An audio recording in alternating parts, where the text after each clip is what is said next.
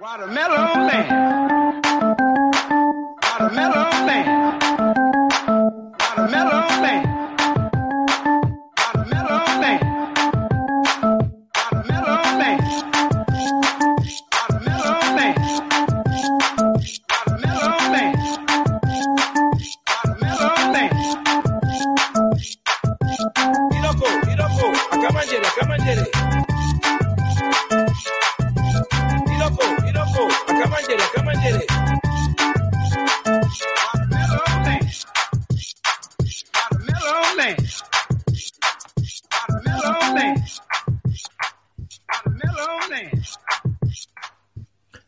Soy Mayón y hoy 4 de noviembre de 2020 os traemos el capítulo 138 de los canales de Wintables.info. En el programa de hoy trataremos una serie de noticias, gadgets y temas, entre ellos temas de Raspberry, Telegram, etcétera, que esperemos que sean de vuestro interés y bueno, pues para hablar eh, de ello tenemos a algunos de los sospechosos habituales y muchos de los sospechosos habituales poco habituales. Bu- Bueno, porque está uno para, para entrar. Eh, buenas noches, Samuel. Hola, buenas noches. Hace frío y me he traído la mantita, ya la tengo. Pues muy bien. Eh, buenas, buenas noches, Papa Friki. Buenas noches. Tengo que comentar que se me hace muy extraño escuchar la, la sintonía a la velocidad normal. Como siempre escucho a Ah, velocidad rápida, se me hace súper, súper lenta. sí, bueno, ritmo. Lo, lo de los pocos habituales no, no iba del todo por ti, iba por Juan Tavira. Buenas noches, Juan. Hola, buenas noches. Pues sí, eh, yo fui habitual al principio de los tiempos, dos capítulos, luego me pasó una vez y es la segunda vez que me convencéis este año, así que quizá haya una tercera, quién sabe. Pues, muy bien, sabes que esta es tu casa y estás invitado cuando quieras. Y está por entrar eh, atareado, pero está ahí que, que no acaba de entrar. Eh, vamos a mojar un- aunque esto queda siempre que lo odio cuando pasa en los podcasts de otros. De un momento que estoy viendo. Bueno, vamos a empezar hablando un poco de sospechosos habituales, que bueno, que, que tú has, has, has grabado, Samuel, ¿no? O sea, la gran novedad. Sí, el impresentable ha vuelto a grabar, sí. No sé, tenía algo por ahí escondido, guardado y dicho, bueno, pues vamos a vamos a publicarlo. Pues muy bien. Anda ahí poniéndose el micro en su sitio, Juan Luis. No sé si puedes hablar ya. Buenas noches, Juan Luis. Joder, macho, casi no llego. Que he estado ahí un poquito hasta las mil.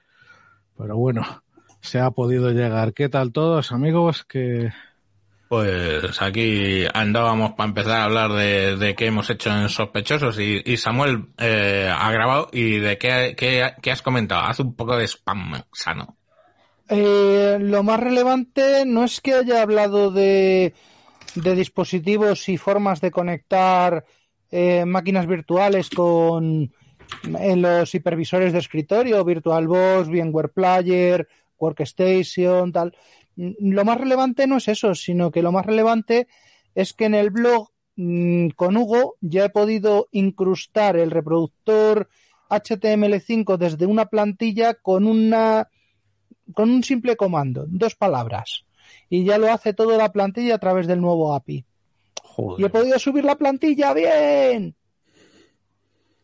Así que, Hombre. bueno, pues ya Me teniendo, poner- teniendo ese avance enorme, vendrán más capítulos. Pues sí, pues sí. Me toca poner Eh, con una cosita, sí, se, se me olvidaba. Eso permite escuchar el podcast alojado en iVoox desde el móvil sin tener la eh, aplicación de iVoox. Uh, Bueno, Es ¿y más, eso- es- permite escuchar sin ningún podcatcher. ¿y eso valdría para los originales esos? ¿O hay alguna Eh, vez? A los originales no. Los originales poniendo- sí te debería, te debería valer, No, pero porque no de dan otra RSS. manera. No, no, no vale porque no sale fuera de la aplicación.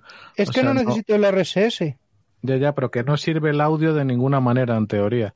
Por no hablar de que fastidiarías a los originals, que son buena gente. Eh, sí, bueno, es que esto todavía lo tengo que probar. Simplemente es una prueba de concepto lo que se me está pasando. Ya sabéis que a mí se me pasan cosas muy raras por la cabeza. Lo importante es el concepto que decían.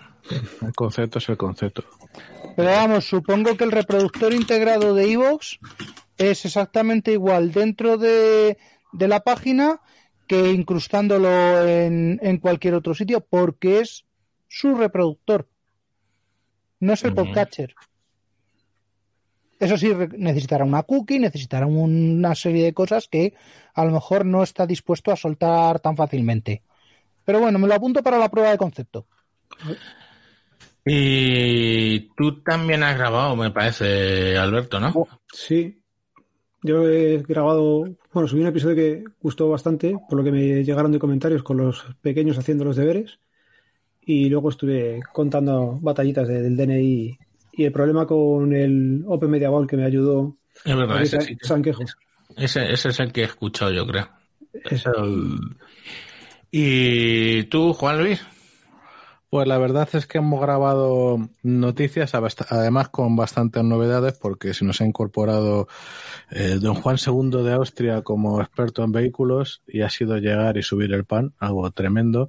Pero luego encima, joder, es que desde últimas, es que tengo el lío de cuando grabé los últimos, pero seguro que he grabado, porque lo grabé ayer, uno absolutamente brutal que se llama El US Army no sabe lo que quiere, con el coronel en la reserva Francisco Fernández Mateos, que es una cosa absolutamente espectacular, que hubo un momento que solté una carcajada de casi se me cae la, la dentadura postiza que no tengo, porque fue una cosa, vamos, que no quiero hacer spoilers de ese episodio, pero a poco que os, que os gusten las cosas militares, merece muchísimo la pena porque eh, Paco, para los amigos, no solo es una enciclopedia ambulante que ha escrito lo que nadie sabe, más de 500 artículos, de sobre carros de combate, sino que encima lo cuenta con gracia y encima, como ya está en la reserva, no tiene pelos en la lengua, hay momentos que te cabreas, pero vamos, está fenomenal por, por él, vamos, porque ha sido un crack.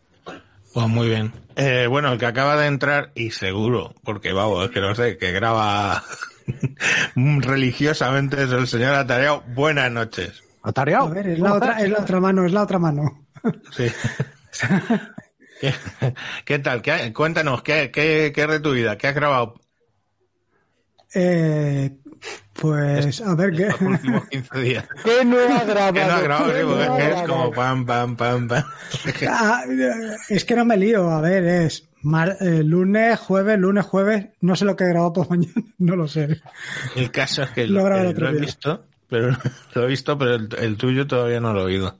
Los, yo los tengo aquí, vamos, religiosamente en mi, en mi poscacha favorito. Mira, eh, be, be, be, el último que tengo aquí tuyo, analizando la memoria de Turras. Ah, sí, sí, sí, sí, sí. sí. Es que estoy haciendo... Ya. Es que estoy haciendo un chisme. Bueno, un chisme no es para la gente que no está iniciada en aquello de tocar un poquito el terminal, pues una aplicación, eh, ¿cómo se dice? Una aplicación gráfica para que desde tu equipo puedas conectarte a la Raspberry y eh, inicialmente era para hacer una, un timelapse de estos de hacer fotografías cada cierto tiempo.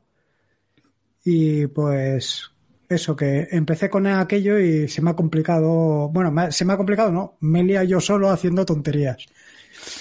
Y. Si a eso ya le añades el clúster de cómputo con como el que quería hacer yo con las dos bananas con ¿cómo se llama esta cosa? con el TensorFlow haciendo el reconocimiento de caras, ya lo bordas. Con dos Ya, bananas. Con dos Moraleja, no lo bananas. conseguí. Qué guarrillo, qué guarrillo. No lo conseguí. El Samu, tío, ahí con dos bananas. Uy, Tío, el choque de sables nunca acaba bien, ¿eh? Ya, bueno, pero oye, no sé, tenemos que crecer en audiencia por algún lado.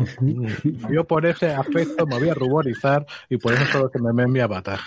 Que por cierto, ya se ha comentado que básicamente ya es casi seguro que ha ganado las elecciones presidenciales Kamala Harris, ¿no? Kamala Ha- eh, no, ¿es- ¿Eso es así, seguro? Yo Eh, tiene- está parado, pero es casi imposible. Bueno, está habiendo escándalos uno detrás de otro. No es el momento para comentarlos, pero eh, incluso agricultores encontrándose urnas con votos y cosas muy, muy locas. Pero vamos, que básicamente tiene muy difícil que no gane Kamala Harris las elecciones. Mm, Bueno, lo de- eh, Lo de Kamala Sí. Harris, si no se pilla eh, la indirecta, es porque ya parece bastante evidente que el señor Biden no va a acabar su este presidencial, porque el hombre está bastante afectado y que, que van a ver la primera presidenta mm, Mujer de los negra. Estados Unidos. Bueno, oye, este Juan, tú dices que has medio grabado. A, a- a- a ver, Sí, yo no, no tengo podcast propio ni, ni blog que actualice ni nada de esto, pero eh, como parte de las iniciativas de, de la compañía para la que trabajo, escribo articulillos y esta semana hemos, hemos hecho un meetup sobre identidad digital soberana que hemos subido a YouTube. No tiene mu- todavía muchas visitas y es un poco aburrido porque no soy muy bueno hablando cuando no veo a la gente, pero podéis verlo en YouTube en el, en el canal de Santander Global Tech una horita de, de charla de introducción a la identidad digital soberana. Si os interesa, pues ahí, ahí lo tenéis. pues muy bien. Lo, lo de soberano es lo que no pillo, la verdad. Identidad gen, eh, digital sí, Eh, pero lo de bueno, pues, soberano eh, no. Identidad Pues en- digital con una botella de coñac. Eh, casi. Eh, bueno, lo- lo voy a hacer spoiler, lo explico en los primeros minutos, pero soberano significa que tú, tú eres el que tiene el control sobre lo que ocurre con tu identidad digital. ¿no? Entonces, el, el chascarrillo típico es que tú le preguntas a la gente, ¿has usado un certificado de la Fábrica Nacional de, de Moneda y Timbre? Te dicen un 20%, yo sí. ¿Has usado DNI electrónico? Te dicen 40% de gente, yo sí. Y le preguntas a la gente, ¿sabes a cuánta gente le has dado una copia o tu número de DNI a lo largo de tu vida? Y nadie lo sabe, evidentemente, porque es un acto demasiado reflejo y demasiado imbuido, eh, imbuido en la sociedad como para controlarlo. Pero sin embargo es algo que con la información digital deberíamos hacer. Y ahí acaba el spoiler. Es muy interesante. Bueno, Eh, em, Eh, una, dime. una, una cosita, una cosita. Una, eh, cuando yo era furgonetero loco y tal, me acababan de dar el carnet de conducir, el carnet de identidad le tenía de un par de años antes. Eh, llego a entregar unos paquetes a unas oficinas en Madrid. Me dice la de seguridad de la puerta, dime tu DNI. Digo, no me da la gana. Es privado. Te estoy hablando de que tendría, eh, del 99 probablemente, tendría yo 19, 20 recién Pues yo con, con 53 todavía, cuando voy a una oficina que sé que no voy a volver y me preguntan, me dices el DNI, me invento uno. O sea que tranquilidad y buenos alimentos. Por Bueno. cierto, eh, una cosa, lo, eh, lo de la fregoneta eh, era consecuencia o causa de escuchar Camela, tío. Fregoneta. No, no, no, Camela, Camela es desde los 13, desde los 14 años. Bueno, niños, que, que vamos un poco con, con la hora. Eh, no debería decirlo porque lo decimos muchas veces, pero hoy está aquí el original de la frase, que siempre os digo, de como dice Atareado, vamos al turrón.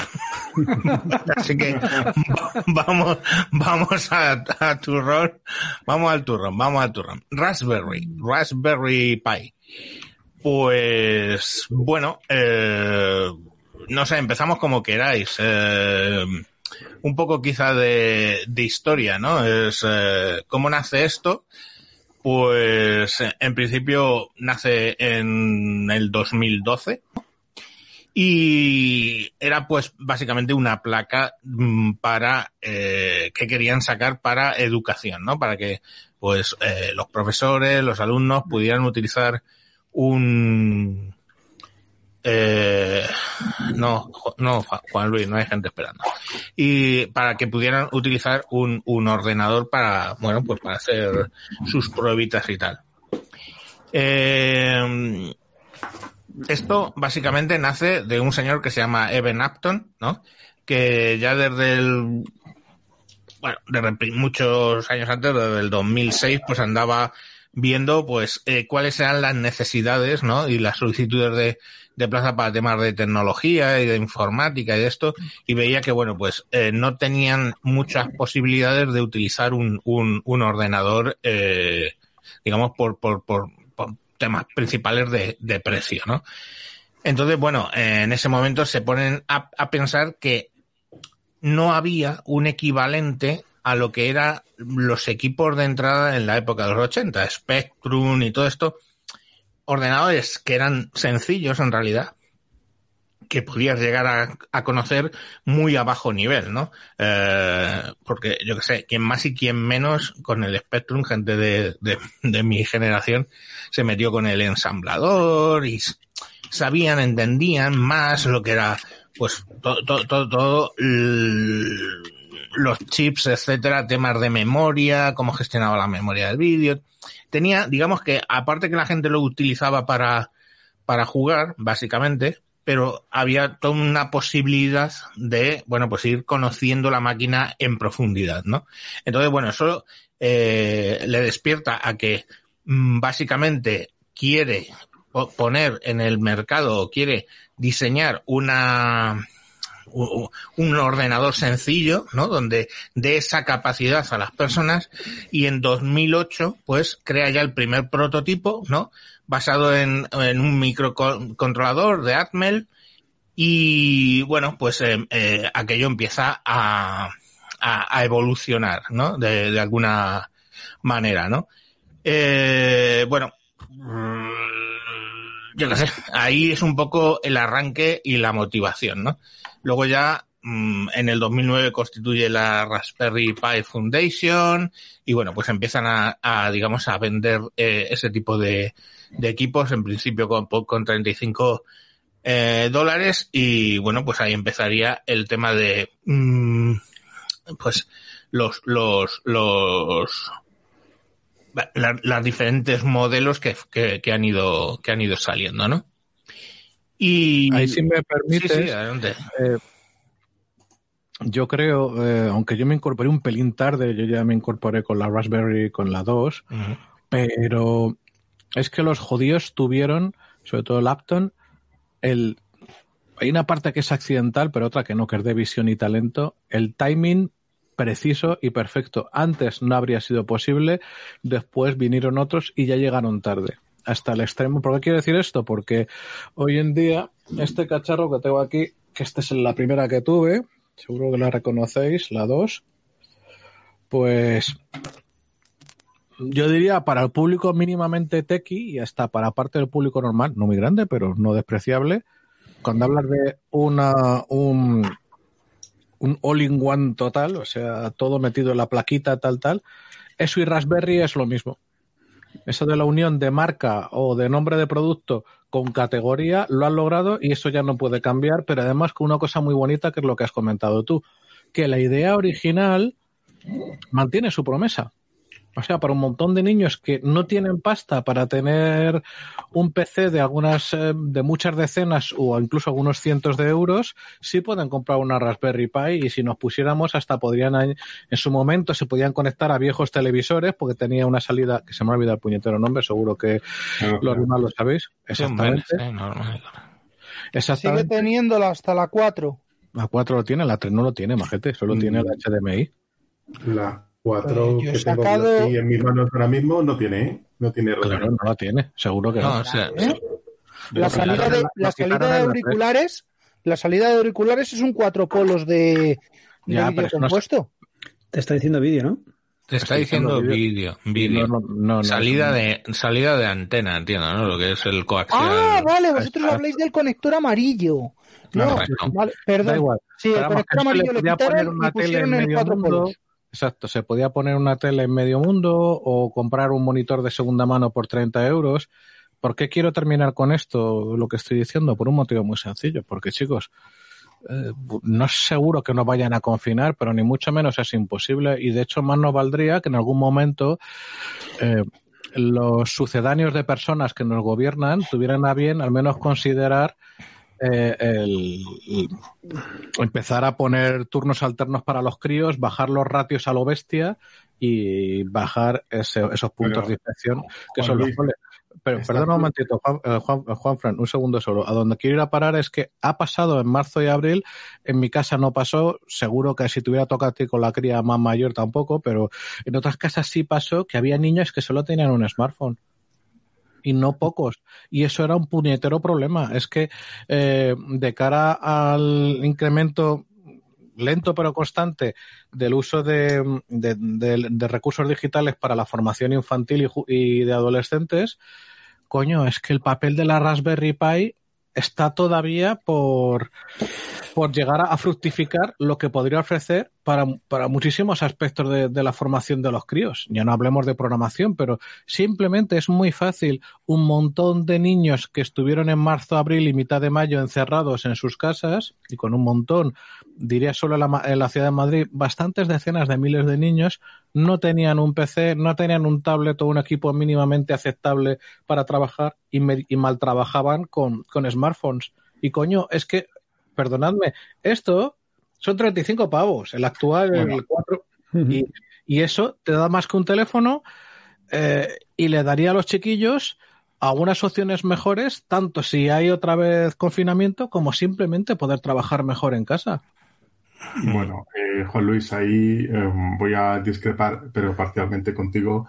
Mira, yo ahora mismo estoy hablando desde mi Raspberry Pi 4 de 8 GB y no me veis la cara porque no he conseguido hacer funcionar la, el módulo de cámara de vídeo correctamente para poder verme, con lo cual eh, la parte de la videoconferencia pues está, está muy limitada. Eh, la segunda es que estoy usando la versión de 8 GB. Nunca me he planteado ir a una versión de menos de 8 GB para usarla como desktop. Cierto que esta llevo varios meses usándola como desktop eh, y me funciona para las cosas más o menos básicas. Navego, leo el correo, puedo hacer edición básica de documentos, etcétera. Pero para llegar a este punto, bueno, pues he tenido que sortear mmm, varios pasos que no son triviales para, para un crío ni para muchos adultos.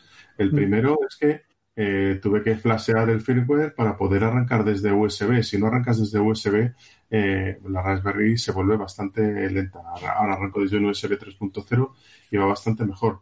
El segundo, el de la cámara que os digo, pero el tercero y más importante es que eh, la, cama, la Raspberry Pi no tiene entrada de audio. No tiene micrófono. No se puede enchufar un micrófono por el jack de auriculares porque no es TTRS, es solo TRS, solo sirve de salida. Entonces, para poder, para poder hablaros ahora mismo, pues tengo una tarjeta de sonido, una interfaz externo y he probado cuatro diferentes y este es el que mmm, más o menos funciona bien. Pero las, las tarjetas de sonido externas Q3 eh, tampoco funcionan bien con la Raspberry, con lo cual eh, la interactividad con la Raspberry está, incluso la versión 4 está muy limitada a tener conocimientos eh, expertos y que el precio se sitúa en ciento y pico euros si lo quieres, pues eso, la de, la de 8 gigas y tienes que comprarte los cables micro HDMI que no son un estándar, el cargador que es de 3 amperios, USB-C que no que antaño no funcionaban todos, ahora ya funcionan todos. No, no es tan, tan trivial como, como comentas. Una, pero perdón, 140, que tener la razón. 175. Correcto, pero es que no más que es, es, que estamos de acuerdo. Yo he hablado de promesa, no de realidad. Si fuera realidad, habría zillones de, de Raspberry Pis.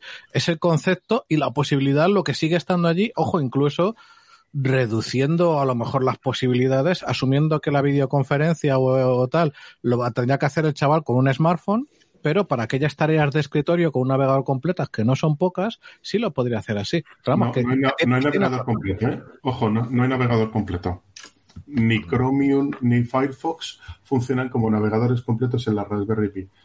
Porque nada más entrar en Google Drive, por decir un, una cosa de uso típico, no te sale la interfaz completo, te salen interfaces reducidos. Y hay Ay. cosas que hay que, que hay que, hacer albricias. Yo ahora mismo estoy, con, estoy emitiendo con Chromium, funciona bastante bien. Hay cosas que me tengo que ir a Firefox y cosas que realmente me cuesta hacer. Oye, una, bueno, una cosa. Lo que sí que veo es que eh, ha tenido una evolución a más el hardware, ¿ok? Porque en principio la, la Raspberry Pi 1, Model 1, que es la que sacaron en 2012, en realidad ni siquiera era el, el ordenador que querían sacar, sino que fue ya cuando sacaron en el 14 la Pi 1 Model B, que, es lo que ya ellos mismos decían que esta es la que ellos creían haber sacado la, la Model B Plus, ¿no? La del 14 que era la que querían haber sacado. Pero de todas maneras, eh, además, eh, Lorenzo, no sé si que luego te tienes que ir, me parece que me has dicho, ¿no? No, ya está, ya está, ya está. Ah, Mi vale. mujer me ha dado banderita. Ah, vale, ok. Bueno, pues no sé, si quieres, eh, lo que podríamos es eh, empezar cómo, cómo fue que empezasteis con el tema de la Raspberry. Eh, Lorenzo, ¿quieres empezar tú? No sé, ¿cuál fue, ha sido un poco como tu llegada al tema de Raspberry? No sé, como... Pues, a, ver, yo ¿cómo os diría? Yo no, mm, desde el principio no he sido muy pro Raspberry. Luego he descubierto ahí un cacharro muy interesante para hacer, no para utilizarlo como ordenador, no como equipo de sobremesa, o, sino para utilizarlo un poco como se pensó inicialmente, ¿no? Para aprender. Para sacarle ahí partido pues a todas las cosas que se pueden hacer en un cacharrito que, dependiendo de lo que te compres, pues puede ser desde pues no sé, 10 o 15 o 20 euros si es una Raspberry Pi Zero o con todos sus chismes hasta pues todo lo que te quieras gastar añadiéndole todo tipo de cosas. Pero yo es más la parte de todo lo que se le puede sacar de, de partido, de, aprender a cacharrear con eso, antes que utilizarlo como un ordenador o como, o como incluso un servidor o un media center, que es una cosa que normalmente está muy de moda hoy, ¿no? Esto de utilizar la Raspberry para, para media center. Yo creo que para eso hay soluciones más económicas y más prácticas. Es una opinión personal. ¿eh? Mm. Sí, yo lo que a ver, yo en el mundo de mmm, Raspberry, ahora vamos viendo, no, eh, fijaros que cuando empezó saliendo y lo empecé viendo, había otro proyecto que me llamaba más la atención porque entendía que era, mmm, bueno, no sé, eh, que eran menos, menos tipo ordenador, que era el tema de Arduino, ¿vale? Eh, entonces al final yo he visto muchos proyectos que la gente hace con la Raspberry Pi que en realidad con un microcontrolador o con un Arduino lo podrían hacer exactamente igual, ¿no? Entonces creo que lo que ha tenido es que ha crecido mucho. Pero bueno, es un tema que luego podemos tratar. Eh, a ver, ¿quién sigue? Eh, ya, Juan Luis o Samuel, no sé cómo es. Solo una cosita, es, es que, que, eso que dices de mmm, de usar Arduino frente a Raspberry. Mmm, para según qué oye, proyectos. Para según qué proyectos, bueno, pues mira, eh, yo recuerdo cuando se montaban 6502 o 68000 o 8088 en placas que nada tenían que ver con, con los PCs primeros de la época o con los Mac primeros de la época, calculadoras y demás, simplemente era cableado, eh, cableado desde un, no era un GPIO, era una ISA, pero oye, es, es, exactamente lo mismo, es cableado, es cableado físico. El Arduino te procesa los paquetes de una manera y en, en la Raspberry tienes que recurrir a Perl, Python o, o, o, ensamblador o lo que sea a través de su GPIO, pero es exactamente lo mismo. Ya, pero no sé, creo que hay, o sea, tal como lo veo es que hay un es nivel matar moscas a cañonazos. De, sí, básicamente un nivel de complicación adicional que el objetivo inicial que no se debería haber perdido de vista que tenía eh, la Raspberry pues eh, se pierde un poco. Quiero decir mira, mmm, mira a ver qué te parece este, este punto de vista. Es muy muy simplón vale con Arduino necesitas una máquina. Con la Raspberry no. Ya bueno. Muy simplista. Correcto. ¿Vale? Y yo he tenido la Raspberry 1, la 2, la 3, la 3B y ahora mismo aquí encima tengo una 4 con un SX que, se, que será eh, la, la aplicación más bizarra que se le puede dar a una Raspberry. Bueno, eso es una dura competencia, ¿eh? pero vamos, de todas maneras, exactamente es, es, lo que dice Samu, que no solo no necesitas un PC para ponerte a hacer cosas, sino que con la cajita incluso un cable de red ya estás en tu casa pudiéndole dar órdenes a su consola, sino que además eh, no tienes la limitación que tiene de lenguajes Arduino. Arduino es la leche, Arduino ha significado mucho, muchísimos campos, pero tienes que adaptarte a su a su lenguaje o usar, aunque aquí ya me estoy columpiando, me puedo equivocar, por favor, audiencia, si la cago, perdonadme muy tarde y no tengo ni puta idea. Eh, pero o tienes un wrapper para el lenguaje de tu elección o tienes que tirar de su propia de su propio lenguaje y plataforma. Quiere decir que al fin y al cabo una Raspberry que si desde el principio es una Debian y Debian pues tiene los lenguajes que tiene una Debian que son pues todos más algunos más. Eh, solo un inciso. No confundamos plataforma con sistema operativo. Vamos a llevarnos bien, por favor. ¿Vale? Porque yo lo que no voy a volver es a meterle a una Raspberry ni Debian, ni ARM Debian, ni Ubuntu, ni ninguna derivada de esas. Fedora, de verdad. Eh, y otra cosa, eh, Tavira, Tavira, estoy probando ahora mismo en el, el, el Drive a través de Firefox en Fedora 33 XFCE y, y funciona, ¿eh? El driver de cámara. No, el Drive, No. Google Drive. Ah, el Google drive. Eh, Con Firefox en Fedora funciona, 33 funciona sin hacer nada. Pero no estás en una 4, porque Fedora 33 no es soportado oficialmente para Raspberry 4. No, estoy en una Fedora 33 virtual sobre un SX en una Raspberry Vale. Pi 4. Ya, pero, Claro, que- pero es que eso, eso es otra cosa. Es que yo estoy, Me tiene una Yo polla estoy en- yo estoy en, en Bare Metal y en Bare Metal no puedo meter eh, Fedora 33 en la Pi 4. No En está Fe- soportado se todavía. puede meter perfectamente. De hecho, lo probé Sí. con la 32. Muy bien. Se está Pues, empezando esto es lo que he hecho en las Creo que- actualizaciones del firmware. Creo que, bueno, ahora aprovecho y hablo yo. Yo soy de los Sí, frikis que o habló, que escuchó hablar de un ordenador de 25 dólares y dijo, yo me apunto esto a ver qué es, que por 25 dólares no me lo pierdo. Y me tuvieron tres meses en lista de espera hasta que me mandaron la, la primera Raspberry Pi 1 Model A de 256 megas. Y dije, oh, qué chulo, mm, aquí no me entró nada para hacer cosas eh, especialmente frikis, pero bueno, eh, empecé a a jugar un poco. Hice lo que todo el mundo. Metí un mame en una, metí un Kodi en otra, que eh, metí, hice algunas cosillas. Eh, he tenido Raspberry Pi 1 varias, Pi 2 varias. La Pi 3 me la he saltado, tengo una Pi 4, una Pi 0. De todas, lo más chulo ha sido algo comentado antes, que este- estoy a, a medio hacer una cámara de disparo continuo, es decir, una cámara que está siempre encendida y que cuando vas por la calle das un botón y te hace una foto, porque con lo que consume una, Pi 0 con una batería de 3000, pues la tienes encendida todo, todo el día. Y, y respecto a lo que comentaba, eh, creo que Raspberry es, es una opción muy buena para hacer, para jugar a muchas cosas. Eh, cuando salieron de las tarjetas SD con NUC o con el sistema operativo ya preinstalado, fue una maravilla porque no tienes que recurrir a un PC para quemar el sistema operativo, pero también es cierto que, bueno, que es un PC completo y que para sacarle, eh, para todo lo que no sea copy-paste, pues te requiere un, un trabajo importante.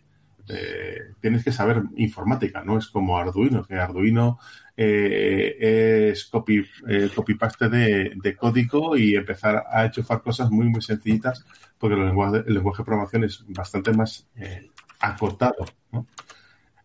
Eh, a mí me parece una buena iniciativa. Yo he estado muchos años esperando que se pueda usar como texto, que es lo que, lo que uso ahora mismo, aunque tengo mis problemillas con la cámara y esas cosas.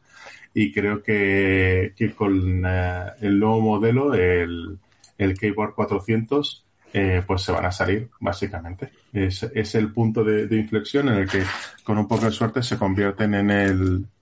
¿Y por qué crees eso? Pues porque De con el nuevo modelo. Expli- Expliquemos entonces un momento. Si vamos a hablar del, del gadget este, expliquémoslo un poco. Explica qué es, porque mm, eh, yo he encontrado gente de tema que le gusta la Raspberry y no sabe lo que es el Pi 400. El, bueno, el Pi 400 es básicamente una Raspberry ya montada sobre un teclado a que ya solo tienes que enchufarle los cables y poner la tarjeta. Ah, tú ahora compras una Raspberry normal y corriente, tienes una placa con un montón de cosas soldadas que Dios, eh, hay gente que le tiene miedo a tocarlo. Te tienes que comprar aparte una cajita, si es una Pi 4 un ventilador, luego la tarjeta de memoria con el sistema operativo y empezar a enchufarle cosas. Y es, es un poco, para los no iniciados en informática, es, como un poco estresante. Ahora, en la Raspberry Pi 400 Personal Computer, o que se puede comprar solo o en kit, pues es- tienes un teclado que le enchufas un cable para el monitor, una tarjeta que además ya te la dan en el pack si lo compras, que arranca un sistema operativo y un ratón. Y, y tienes ahí un PC completo. Eh, pues está, está muy bien. Como, como starter kit, elimina la fricción de ver una placa base de color verde a ver un tecladito al que le enchufas cuatro cosas. Pero la placa es distinta, por lo que estoy viendo, es que no me había dado tiempo a ver esas movidas. Sí, la placa es eh, ligeramente distinta, es decir, es una Raspberry Pi 4 de 4 GB al mismo, exactamente igual que la que se vende, pero eh, la placa la han cambiado para reorientar los conectores y que se puedan y que estén todos los conectores en la línea superior del Mm. teclado, que es la que no la que no ves. Se pierde un conector USB que es el que se usa para, para el propio teclado que, que tienes y como el PCB, la plaquita es diferente, pues han aprovechado los jodidos y pues bien hecho eh, a ponerle un disipador grande por debajo, otra cosa de la que no tienes que preocuparte, y subirle pues casi un 30% la velocidad de reloj. 30 y tantos Pero solo con 4 gigas, por lo que estoy viendo, no hay versión de Claro, bueno, de momento saca la versión de 4 gigas, pero si esto vende, sacarán la de 8, porque, porque es una, no les cuesta nada eh, sacar un PCB nuevo con 8 gigas. Ya tienen, ya tienen los diseños estandarizados. Pues mola. Eh, Oye, perdona, ¿y qué, qué entorno de escritorio lo has puesto tú? ¿O no lo has puesto? Yo, yo estoy ahora mismo por defecto, porque estoy con un Raspbian eh, totalmente por defecto. ¿Por qué? Porque yo mi objetivo es poner un Fedora, pero Fedora todavía no soporta en Barebone. En Barebone no, o sea, lo que es en el hierro directamente no soporta Raspberry Pi 4, solo soporta la 3. Fedora solo está bien. Oficialmente, oficialmente. Y yo soy, y yo soy de los de, de los de Fedora eh, en el trabajo, en casa y lo que sea, por una razón muy simple. Porque Red Hat al final es, eh, si trabajas con servidores Linux, eh, tiene una cuota de mercado mm, abusiva con respecto a otros Linux. Y a mí me gusta trabajar con un desktop que se parece al servidor en el que voy a, en el que voy a funcionar. Luego sí, tengo compañeros que desarrollan en Ubuntu y que cuando tienen que hacer un Yum install o un, y, y resolver problemas de paqueterías, no saben de qué narices hablas. No, no conocen los Lo, he vivido, lo he, lo he las vivido. A ver, que yo, yo soy informático, llevo 20 y muchos años en esto de, de- de la informática y, y- y muchos en sistemas. Entonces, lo- lo- cuando pasas años en sistemas, te, te acostumbras a, a simplificar los problemas a tu alrededor. Vale.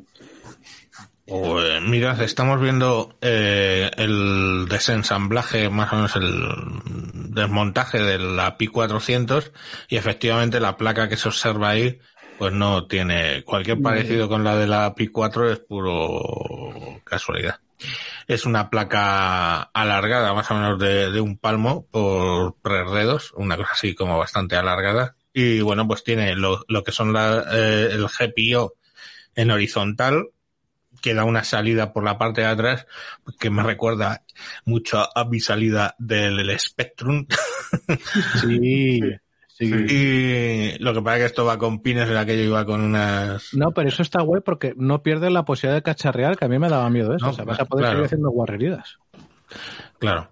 Y bueno, pues es, eh, tiene la, la Pi 4 Model B eh, como procesador, ¿no? Y bueno, pues está, está curioso, no te digo que no. Lo que sí que estoy mirando tiene el, perdón. Sí, no, No, no, decía no. que hay que decir que, que- que hemos pegado un salto, gracias a ti, a Solways, eh, con el StreamYard que no teníamos antes, que es poder compartir vídeo en tiempo real y que no parezca una patata. O sea, es que esto está guay. Sí. No, sí. Si me pagáis más, luego ya te lo puedo hacer con audio y todo. A mí, el- para mí, el, el único hándicap ahora mismo que tiene la, la Raspberry Pi a nivel de, de diseño, bueno, tiene dos hándicaps. El primero es la salida de audio, el TTRS, que no Sí. puedes enchufar un- unos auriculares con micro. Y el segundo es que siguen fabricando en 28 nanómetros. Y 28 nanómetros es una tecnología que lo hacen en eso porque es súper barato, súper barato fabricar en 28 nanómetros, pero que les impide subir la velocidad del micro. Porque ahora tienen unos cores muy buenos. El Core A72 es bastante bueno pero no, no lo suben a los dos y pico gigahercios que podrían llegar a subir para, para darle un empujón en cuanto a la potencia. Oye, ¿por qué? Y ¿Por una, qué en el una pregunta, una pregunta. Sí, sí, piso, te adelante, adelante. No, no, adelante, por favor. Un- Una pregunta. ¿Y la temperatura? Porque la mía, yo la tengo en una cajita y tal, pero llega a los 50 grados. ¿En un Pues, chisme de esos? Mira, eh, yo la tengo ahora mismo en 54 grados. Claro que tengo el Chromium con 6 o 7 ventanas, el podcast y todo, y tengo la CPU a tope. Pero realmente, eh, con el ventilador mini este que lleva, yo cojo la Raspberry ahora mismo y no, no está caliente. No está caliente, el ventilador no, no saca calor. eh, 54 grados, eh, parece que está dentro bastante de su tolerancia de trabajo y no, no, no me ha dado ningún problema por eso. Le he tenido muchas horas encendida y no. Ah, que lleva Pues un es- ventilador. A ver, el, el, los- el, eh, el- la- el teclado no. El teclado ah, usa todo eh, refrigeración pasiva, pero Ah. cualquier Raspberry Pi que compres por ahí le deberías poner. La 4 necesita ventilador, porque si no, sí que realmente. Lleva el teclado, lo que sí que lleva es un disipador que es casi del tamaño del teclado. O sea, una chapa metálica que yo creo que es lo que, que lo que han Sí. puesto de disipador, que es eh, grande.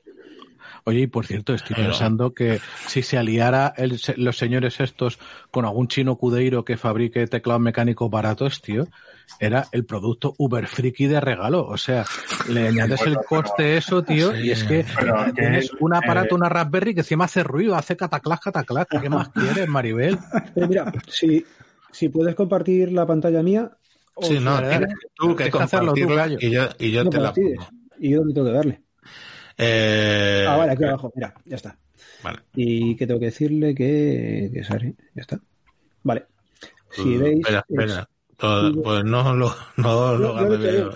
No pinta, porque no sale. vale, espérate, a ver ahora. Ah, eh, que sí, esto ya tiene mejor pinta, vale, te lo pongo.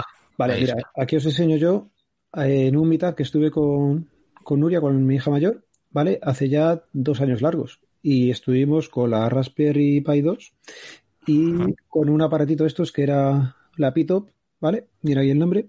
Y como estáis viendo, pues es un teclado al que ya se le podía meter la Raspberry dentro y una pantalla, ¿vale? Ahí se ve la Raspberry, tenía su tecladito, tenía sus cosas, con lo cual esta gente llevan ya años intentando dar el paso a esta era solución de terceros, ¿vale? Pero que lo que os decíais antes, que esto le valía a mucha gente pues para hacer o deberes o, o casi estudiar.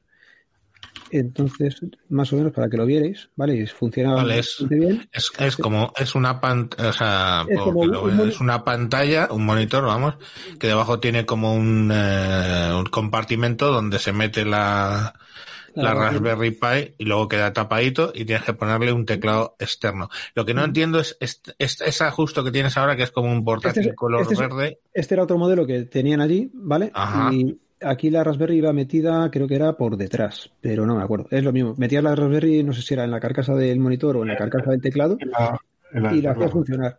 Y la verdad es que funcionaba. Este es el que estaba desmontado arriba, ¿vale? Este es la parte de abajo que Sí, es como sí, oscura, es un es mon- el metacrilato que tiene ahí para que no se vea la Raspberry y pues para jugar los niños, para tener la Raspberry funcionando, fenomenal. Vale. Mm. Oh, Sí, era- yo vi, yo esto hace tiempo, vi esto hace tiempo y la verdad es que era mm, bastante interesante. Eh, aunque yo le vi al- algún pequeño pero, pues que llevaba una placa extra para, para extender las conexiones o al monitor.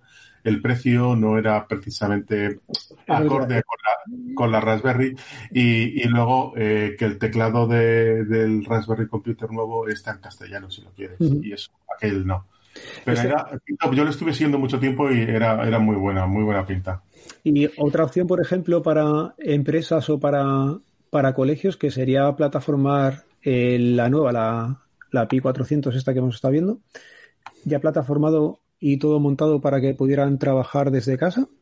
O sea, metes el, el Debian o lo que tenga, la, una distribución que tú la prepares y que te pueda, por ejemplo, en una empresa que te metan el Citrix y puedas conectarte a tu dispositivo y que por precio le sale por, por nada y menos básicamente, o en un colegio que se lo puedan dar y, y lo puedan distribuir a los alumnos y ya tienes el cacharro, lo único que necesitaría sería una pantalla. Que es lo que hablábamos antes, que viable sería, ¿no? Mm. Sí, bueno, está en, en la línea de lo de los de los Chromebooks. Fijaros una cosa, dice David Silgo Díaz, que se me había pasado mirar el, además lo he dicho hace 20 minutos el hombre, dice, prefiero el Intel Stick Computer. Eh, bueno, sabéis lo que es, ¿no? Un- una especie de pendrive que tiene un conector, en vez del USB, tiene un conector HDMI, y eso lo metes a un monitor, a la toma HDMI de un monitor o una televisión, y luego, bueno, pues eh, llega algún puerto USB que puedes meter teclado, puedes meter ratón, sino por... Y, y- y vamos, que es un PC normal. Eh, los hay que llevan un un Z, ¿cómo es este? El... El Atom Z3, el 3000, ¿no? Sí, eh, y bueno, pues vale, ahí eso, eso es una opción. Eh, ¿Por qué no eso frente a una Raspberry? Yo en principio creo que La- son dos cosas muy distintas, ¿no? Porque al final el cacharreo que tienes en la Raspberry, y cuando digo incluso a nivel hardware, no lo vas a tener con el Intel Stick. Pero bueno, cuando vas a la solución ya, digamos, de utilizarlo de sobremesa, ¿qué le contestaríamos a David? Si es solución de sobremesa, ninguna. Lo que pasa es que para cacharreo el tema de comunidad también, que no lo hemos comentado, la, la Raspberry tiene muchísima comunidad que no tienen otras, o otras placas o otras soluciones. Si ya es un ordenador, no va a tener comunidad como tal, entiendo. Ya tú no tienes comunidad de un HP G800 o una cosa así. Eso es un ordenador y ya está. Es, son cosas diferentes. Que así sería. Mm, También tengo que discrepar un poquito aquí, porque hay bastante, comun- eh, hay bastante comunidad. Más que nada hay varias comunidades. Una, por ejemplo, es la que me toca a mí de, de, de VMware o del resto de hipervisores para los NUC. También. Y los NUC son piezas de hardware que son ordenadores como tal, pero oye, que luego tienen sus grupúsculos ahí de usuarios de, oye, vamos a hacer esto con esto y tal. Que son pequeñas, oye, pues sí, también es pequeño el número de usuarios eh, que tengan, no sé, no sé, que tengan la Sulon, la, la, la Orange Pi o la Banana Pi, Es Ya, lo mismo. De, de comunidad, eh, por cierto, nos hablaba Alberto Simón en el chat diciendo lo bueno de la Raspberry, eh, de la Raspberry, la comunidad que tiene, que es el soporte que tiene. Y a precio solo compite la Odroid, la coreana, pero no tiene tanta comunidad. O sea que, básicamente al final, el, el peso que le vemos, ¿no? Al tema de Raspberry es que tiene una comunidad importante detrás de usuarios, sí. Y es casi más importante esa comunidad, es más, eh, es más importante con este tipo de productos, es más importante lo que haga la comunidad que lo que diga la empresa, porque la empresa puede decir misa. Si luego llega un colgado y te saca unos drivers para eh, en una Raspberry 3B Plus instalar Windows ARM, Windows Desktop, cosa que hice hace un par de años. Por lo tanto, eso de que sistema operativo soportado oficialmente, yo no termino de comprarlo si no va a ser un equipo que va a estar en un CPD 24x7. A ver, es que esto, de verdad, es la parte, es cuando, la parte que me eh, raya, enfurece del tema de Raspberry. A ver, ¿qué pinta? ¿Qué pinta una Raspberry Pi en un CPD medianamente serio? O sea, no, lo siento. No se Eh, lo compro a nadie. Vale, a nadie, eso, a nadie. eso también tiene respuesta y la hemos estado discutiendo en la empresa esta, esta semana cuando he llevado la, el SX y es que eh, con cuatro o cinco SX eh, montados en, en cacharritos de estos, 175 por 5, eh, 800, 750 euros. Por 750 euros monto el mismo proyecto que con hardware por valor de 3.000 en, en, Sí, en ¿cómo se llama esto? la fiabilidad. No Eh, hablo de fiabilidad, hablo de pruebas de concepto. No, Van a pero estar es que, sí, no, pruebas de concepto. funcionando Que y me lo van a devolver, pero- o se lo van a quedar o se lo van a tirar. Pruebas de concepto no me vale. Quiero decir que las empresas cagan, com- comen seguridad y cagan sistemas. Quiero decir, comen de que las cosas sean seguras, que tengan un soporte detrás oficial, que, vamos a ver, no sé, que- Vale, que, el que- que objetivo de esto- alguna vez. El objetivo de esto es hacer la demo y venderla. Una vez hecha la demo y vendida, ya se venderá con el hardware definitivo, que costará del orden de 10 a 15 veces más que esta prueba de concepto. Ya, pero vamos, que. Sí. eh, Eh, por, por comentar el tema de los PC sticks, eh, que, o Sí. por lo menos por parte de cerrarlo, a mí lo que nunca me ha gustado de los PC sticks es eh, la conectividad eh, que tienen. Eh, las PC stick te obliga a enchufarlo a un monitor por HDMI, que no es un problema. Eh, te lo cargas por su puerto micro USB, que era lo habitual, y tenían un único puerto USB, con suerte 3.0, al que ya, si querías enchufarle un ratón, un teclado, un pendrive o lo que quisieras, tenías que hacer albricias de ponerle un, un hub alimentado, eh, etcétera. Bueno, sí tenían Bluetooth, pero pero eh, requería un requería un despliegue que si la Raspberry requiere accesorios, los sticks requerían más y, y su precio de salida es, es más caro. Ojo, tiene para, para enchufarlo a un, a un monitor o a una televisión y hacer cuatro cosas básicas, digamos, de navegar, usarlo como PC básico, podrían valer perfectamente como media center también. Pero yo siempre les he visto que la conectividad eh, física era, era muy demasiado limitada para mi gusto. Pues sí, es, es- posible, pero vamos, luego llegas y compras un Mac de un, un PowerBook de estos, o ¿cómo se llaman esto? Pero, joder, se me ha ido ahora la... Un MacBook, coño. Un MacBook, te gastas 2.000 euros y viene con dos puertos USB. O sea que... o- ah, bueno, ahora, ahora le han puesto dos, antes venía con uno. Pero hombre, viene, viene, viene con teclado, con touchpad, con wifi, con Bluetooth, viene con todo. O sea, es un paquete en sí mismo, ¿sabes? No, pero me, refe- me choteaba al respecto de lo de la conectividad. nada Hombre, sí, la conectividad y el precio. Pero A ver, yo, yo creo que son productos distintos, ¿no? Porque, a ver, si quieres, si lo que quieres es ver la televisión, te compras un Fire Stick que vale 40 euros y eso no, lo- no te lo va a dar una Raspberry. Por- o sea, te lo puede dar, pero te vas a complicar la vida. Le das la Raspberry a alguien, pues que no se maneja con, con este tipo de tecnología y le vas a hacer la vida imposible. Te lo dan a ti y tú vas a disfrutar como eh, a lo mejor lo último que haces es utilizarlo para, para poner un CODI. Que cuando lo has puesto has disfrutado ya y has dicho, ostras, esto es maravilloso, pero ya está. No, sé, yo creo que que, tiene el- es un público distinto.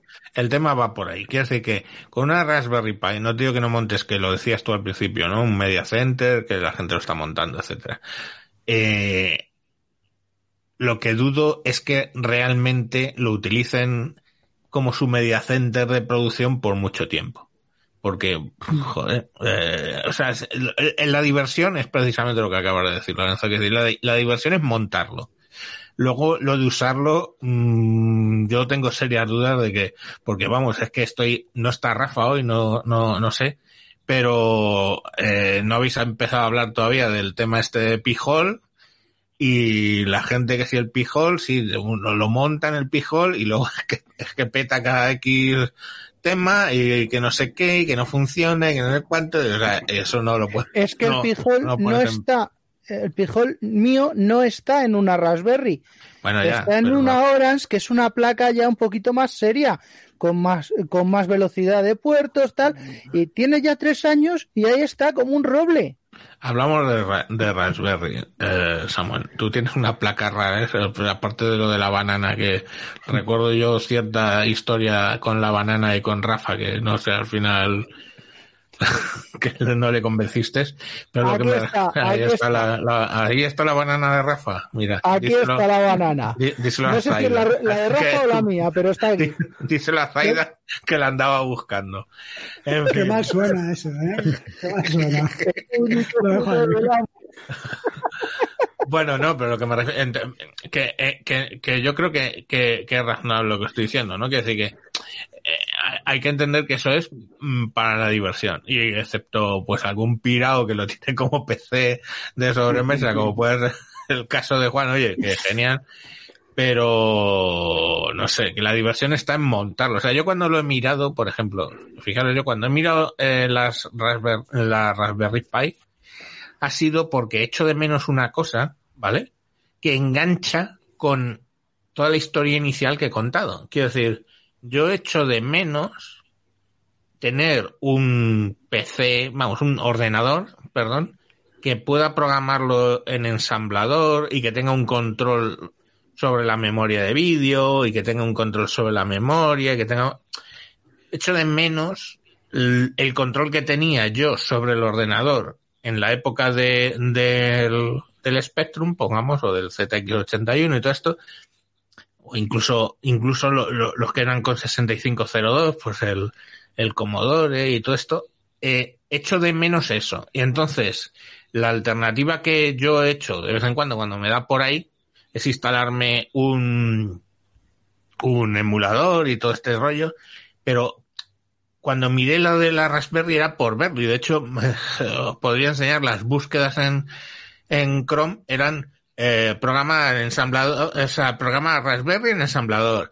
eh, no sé qué, ¿sabéis? Ese control, ese control que cuando tienes Windows, cuando tienes eh, incluso Linux, no tienes porque luego están todos los procesadores actuales porque tienen capas y capas y capas y capas de seguridad que por diseño te impiden trabajar con el equipo a ese nivel. Y tienes que ir trabajando a tres o cuatro capas de, de APIs por encima, estamos, donde ya no es lo mismo. No sé si me estoy explicando o... Sí. Sí, hombre, yo lo que veo es que es como un Spectrum, pero venido a más. Quiero decir, puedes montar, bueno, a lo mejor porque entonces no había, pero ahora puedes montar un Nginx, un Apache y puedes montar todo ese tipo de cosas que antes o Ah, no bueno. sabías que existían Ah, o simplemente no. Perdón. O simplemente no, no. Pero es que es una barbaridad de cosas las que puedes hacer hoy en día con, con un chisme que vale cuatro duros. Las cosas como Claro. son. No, no, Ahora, sí, sí. también es lo que dice Samuel. Al final es un poco, dices, bueno, lo- yo muchas veces lo que hago es lo pruebo en la Raspberry, lo tengo ahí tres o cuatro días mm, funcionando y luego me lo llevo a un VPS y lo monto de verdad. Son cosas un poco que es para lo que es, es pues para jugar, para aprender y para probar. Y para Otra cosa es que tú quieras sacarle partido y utilizarlo como un ordenador de a bordo. Ya, ahí es la cosas. parte donde me pierden. O sea, cuando empiezan hablando de esto lo, esto lo voy a hacer para implantar una solución de mm, patata, mm, es cuando ya directamente eh, empiezo a perder eh, el concepto, ¿no? Quiero decir, no, esto no es una cosa para montar una solución. Igual que te digo que un Arduino, a lo mejor no lo veo como para montar una solución de verdad. O sea, hay que, hay 50.000 controladores, ¿no? Que, que, Mm. que, que, que, que se usan a nivel industrial y que llegas y tienen una PCL ahí montada en el cuadro eléctrico o tienen, ¿sabéis? qué decir que, y, y, y, el concepto a lo mejor es el mismo, pero mm, no, no, o sea, no sé, no tiene detrás el, el eh, eh, no sé, no tiene de- tienen detrás ya a una empresa que ha diseñado, pues yo que sé, Siemens que te ha puesto SPLC y que tiene sus, sus temas y yo que sé. Pa- pa- para una solución, o sea, no lo veo para soluciones mm, del mundo real a nivel empresa. Y a nivel doméstico, pues vaya. A nivel doméstico no hemos hablado tampoco del tema de, de domótica, porque muchas se han empleado para, para domótica con Home Assistant. Es mucha la gente que, y mucha gente que está en grupos por ahí que, que las tienen para eso, para gestionar domótica. Y ojo, eso que dices es súper importante porque la domótica, pues es como para una mayoría del público, es la eterna promesa que no acabas de verle sentido, pero luego cuentas con, bueno, pongamos por caso que hablamos de un 5% de la población española. Esto es de dos millones de personas con discapacidad severa. Lo que para nosotros es el caprichín de una bombilla inteligente, para muchísimas personas con discapacidad marca diferencias críticas en la calidad de vida.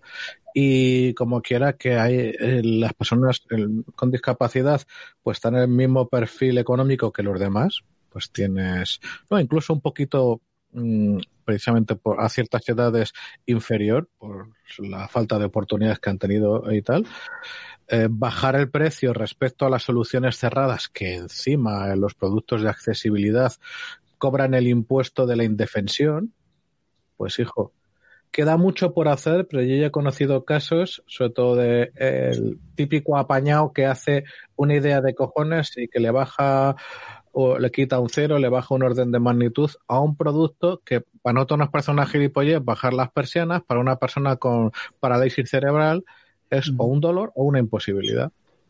Y es, pues una vez más, hablamos de lo que hablaba antes, que la base, el cerebro, en su momento eran 35 pavos. Y eso es muy Mm. importante. Sí, pero a ver, mira, por ejemplo, en el caso de la, de la domótica, de- según lo enfoques, ¿vale? Quiero decir, vale, tú te sacas una, una solución para bajar las persianas, y, o sea, la sacan, una solución para bajar las persianas que lleva una Raspberry Pi para controlar el tema. Eh, es un exceso. O sea, es un exceso de, de potencia para bajar eso. Para bajar la, la- para bajar una, una, una, una persiana de un modo automático. ¿Qué, qué necesitas? Un, un, un- Pero- un- un controlador de un motor, no sé. No, pero eso te da, pero una Raspberry Pi en esa solución te da la posibilidad de montar un servidor web controlado desde un PC, o sea, desde un móvil. Entonces coges un móvil adaptado, abres la aplicación de domótica y le das un botón súper gordo que es la, la movilidad fin, máxima fina que van a tener y suben y bajan persianas desde, desde un móvil y eso, para eso necesitas una Raspberry para que te ofrezca un entorno de integración de la solución más allá de la, de la pura eh, mecánica y electrónica de subir y bajar la, la persiana. A lo que yo voy, Juan. Totalmente sí, de acuerdo, pero Ok. perdona, perdona un segundito. Eh, eh, no solo eso, sino que tienes razón. Es más, una Raspberry 4 o una 3 para una única aplicación de ventanas y luces de un dormitorio de una persona con parálisis cerebral es un exceso, ¿vale? No te gastas 35 pavos, te gastas 11 en una Raspberry Pi 0, que si le puedes meter tanto conectividad como un servidor web, la persona accede con su teléfono adaptado de la manera que sea, que la peña pues se busca las mañas para hacerlo funcionar con la nariz, con la voz, con toquecitos y tal. Y entonces, again, si cuenta con alguien apañado y ahí el principal déficit es el factor humano, los voluntarios o el familiar o el amigo que le hace el apaño siguiendo un tutorial de internet, eh, si descuentas eso y tienes acceso a- al capital humano, por muy poquito dinero se pueden hacer soluciones. Vale, un 80-20, no tan buenas como una profesional, pero la que puede pagar muchas familias, ojo. Es que, joder, llámame pesado y vas a tener razón, tío. Pero es que 11 pavos por una Raspberry Pi 0, 35 por una Raspberry Pi, no sé si las 4 están un poco más caras, pero la 3, imagino se podrá seguir comprando. Es que eso es, es la solución económica y además con una barrera de entrada más barata que hay. ¿Por qué? Por lo que ha comentado Papa Friki antes, lo, lo que has comentado Alberto, tío, que es que es la comunidad. Tienes un montón de tutoriales hechos, un montón de vídeos hechos y un montón de gente a la que preguntar. Esa es la belleza, yo creo, ahora mismo. Que no es la opción óptima. No, no, desde luego. ¿Que va a sobra de potencia? Sí, pero que en la práctica, para poder acceder a esa solución real, mm, tanto por precio como por facilidad, decidme algo más. Yo, lo Sí, que pero- no me. Ah, perdona, ade- adelante, Lorenzo. No, no, yo, yo es que estoy un poco con lo que dice del tema de la parte de que es eh, demasiado, ¿no? Que, que como que te sobra potencia para bajar una persiana o que sobra máquina para bajar una persiana. Y luego, por otro lado, es la parte de la parte industrial que tú dices, ¿cómo puede ser que un procesador o un PLC valga la barbaridad que vale para hacer algo que puede ser también bajar una persiana o abrir un, un- una válvula que como no está aquí eh, este hombre cómo se llama San Saloni aprovecho Sí. Eh, abrir una válvula y dejar salir agua tú dices no, no, no termino de entender como una cosa vale tanto dinero y otra cosa vale tan poco y al final prácticamente está haciendo lo mismo yo entiendo lo que lo que dices no que, que al final es o sea, eh, eh, puedes montar ahí un, un servidor web, puedes montar un procesador que te puede hacer eh, algún cálculo matemático para que en función de la posición del sol haga. Dices, a lo mejor es demasiado para simplemente bajar una persiana. No, Yo a lo- a lo que voy, sí, pero a lo que voy más es que cuando yo he visto soluciones montadas así, no es que la Raspberry Pi está haciendo de cerebro de una habitación y oye, igual te sube pues con, con el GPIO y con- o con cualquier otro tipo de cosas, igual que te enciende las luces, te hace de relé de no sé qué, te, te levanta y te baja las persianas, sino las soluciones que yo he ido viendo son persiana, una Raspberry Pi. Eh, gestión de luces, otra Raspberry Pi. El no sé qué, otra Raspberry Pi. Y vale que son 35 euros. Pero es que, mm, digo, joder, es que, sa- ¿sabéis? Es, es, es a donde voy. Que decir que eh, las soluciones que veo, cuando las veo, que luego habrá que ver lo que han vendido de esa solución, es como, venga, quiero hacer una sola cosa y para eso, pam, una Raspberry Pi. No cojo una Raspberry Pi y hago de cerebro. No sé si ahora lo he explicado un poco. ese es el problema. Ese es el problema. Eh, pero solo una cosita, con lo de la potencia, eh, lo de meter una Raspberry para un control de luces tiene el mismo sentido que meter un W, un, un, v, un V6 en un, en un taxi o un W12 en un, eh, en un coche de, de estos que van por, por aquí, por la Nacional 6, que, que no pueden ir a más de, de 120. Que lo mismo lo haces con un motor de tres cilindros de un litro. ¿Vale? Eh, a ver, el tema es, eh, ¿por qué tres? ¿Por qué no montas eh, un solo sistema? Bueno, pues porque el fabricante A, fabricante B, fabricante C, mucho, ya, mucho llenarse la boca con open source, nuestros, nuestros fuentes están disponibles, no sé qué, no sé cuántos, hacen lo posible para que la solución A, la solución B y la solución C sean prácticamente incompatibles entre sí. ¿Por qué? Porque utilizan el mismo puerto, porque pretenden eh, llevarse la GPI en, en modo prácticamente en modo propietario, no dejan tocar ahí, porque te cargan un módulo de kernel eh, de mala manera, de no sé. Mm, sinceramente, yo pocas veces, pocas veces he visto eh, soluciones que hagan uso de hardware de bajo nivel que sean eh, de dos fabricantes distintos y que se puedan montar en un mismo, en un mismo hierro. Claro, Eso es el no concepto de los aplañas de toda la vida, las cajas negras. Sí, pero ya no solo hablamos del hardware. Es decir, yo podría con una Raspberry Pi controlar toda la domótica de, de un chalet de tres plantas. Si lo cableo. Ahí le has dado. Entonces, eh, ¿por qué? Entonces, una Raspberry Pi es un elemento tan barato que tú pones lo que dice Juan Luis, una Raspberry Pi 0 en cada persiana y eso, bueno, una 0W, y eso te da ya la comunicación Wi-Fi. Las conectas todas al mismo Wi-Fi y las vas mandando órdenes. Es una de las cuestiones. Vale, yo estaba pensando justo en el concepto con- eh, contrario, porque para mí la domótica sigue siendo ese viejo sistema desde una máquina central sale una manguera de cables que va cada una a un destino. Pero bueno, eso es mi, eso es mi domótica. Eh, a mí lo de tener eh, que montar un cojo router con una red mesh para que en caso de caída de la wifi mm, por saturación, porque tengo 16 bombillas más no sé qué, no sé cuántos, se ha comido el pool de DHCP y se come eh, eh, y me mete tormentas de eh, tormentas de, de broadcast en la red, pues, pues mira, como que, como que no lo veo, lo veo mala solución. Sí, pero, Pero ¿qué me son, son dos aproximaciones.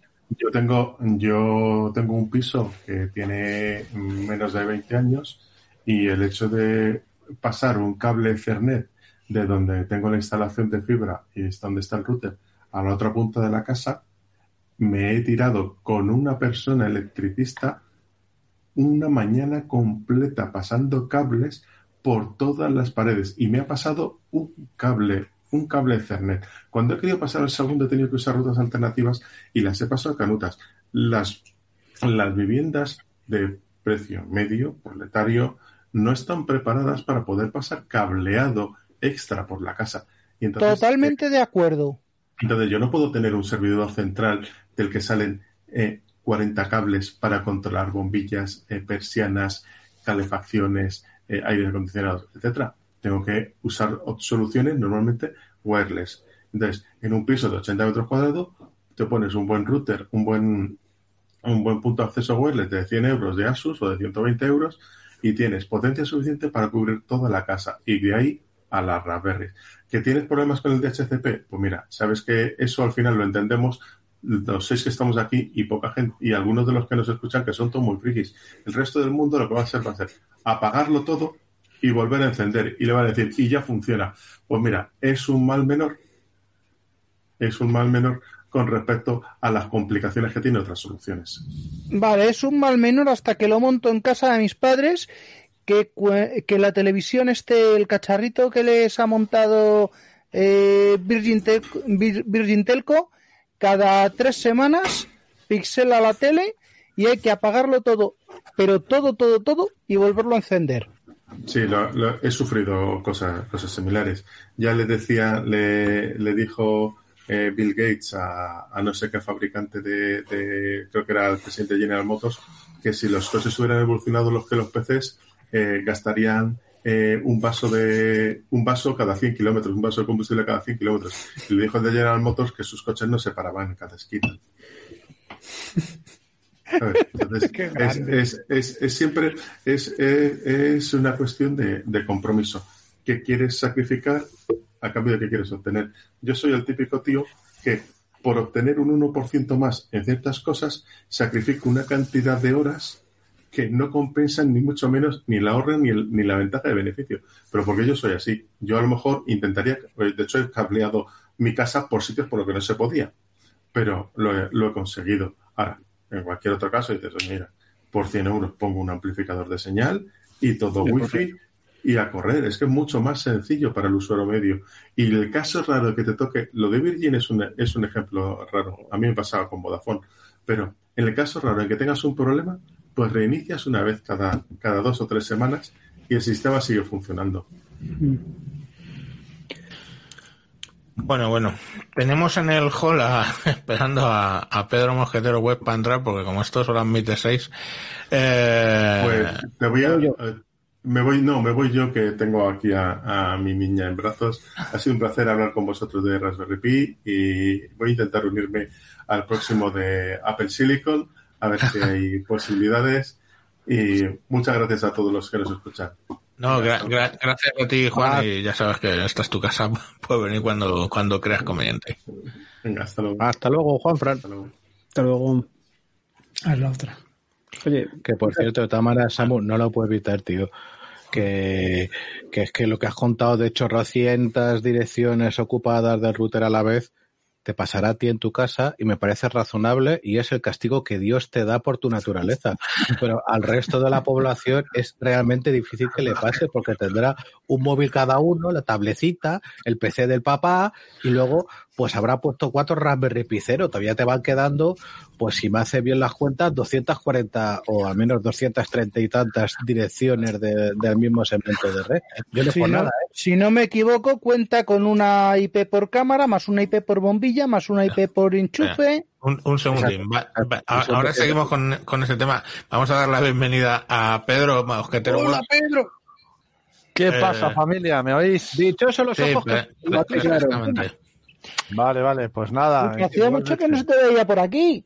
Pues sí, sí, sí, sí. Bueno, ya veis que entro tarde y, y mal. O sea que, bueno, No. circunstancias laborales adversas hacen que sea difícil que me incorpore con vosotros los miércoles.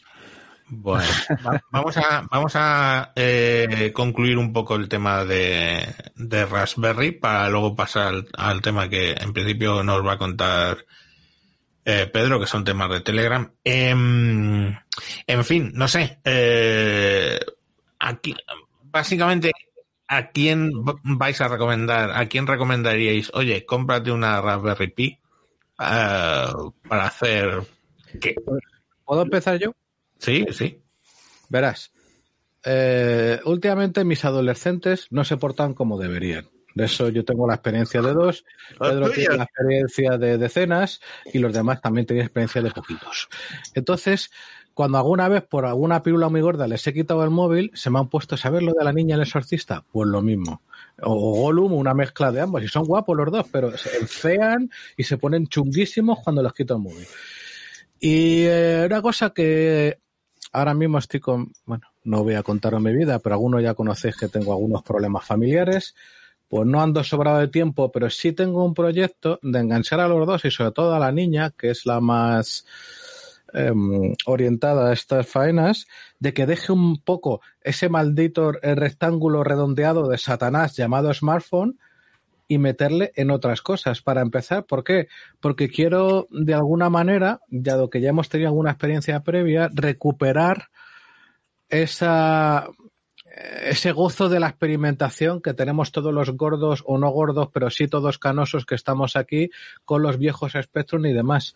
Quiero que en la medida por poca que sea sacar del producto perfecto, tan perfectamente hecho que están todo el día con las malditas redes sociales y con gilipolleces y que, como nos ha, explicado antes Atareado, hagan cosas, aprendan cosas, se plantean retos y demás. Más allá de eso, pues os digo otra cosa.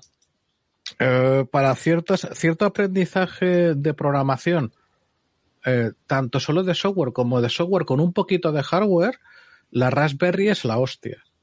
Por ejemplo, lo que yo estoy más metido, que es Python, eh, ya no es tanto en un, desde hace relativamente poco, porque ahora tienes plataformas en la nube tan brutales para Python, Pedro, que algún día cuando haga el programa te toque llamar, pues si te interesa el tema, porque me puse las pilas de aquellos tiempos y bueno, lo de que con un Chromebook no se puede programar en Python, que gilipollez.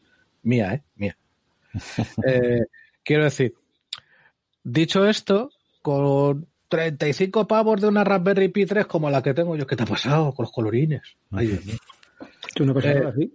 Con, con una Raspberry Pi 3 te puedes instalar un entorno de paquetes PIP y empezar a funcionar. Y eso es como el grimorio definitivo de superpoderes de Ultraman que te permite hacer de todo con un cacharrito que eh, lo puedes tener de manera completamente aislada a tu máquina principal, que no si tienes una máquina Windows, pues no tienes que liarte con líos de WSL si no es tu momento, ni vamos, que para aprender ciertas cosas y también cosas que de aquí tenemos algunos presentes altamente expertos de manejo de redes, servidores y demás cosas arcanas, es una manera cojonuda porque no gastas dinero y en el peor de los casos, si ha cascado lo que estabas haciendo, borras la tarjeta SD y vuelta a empezar, ¿no?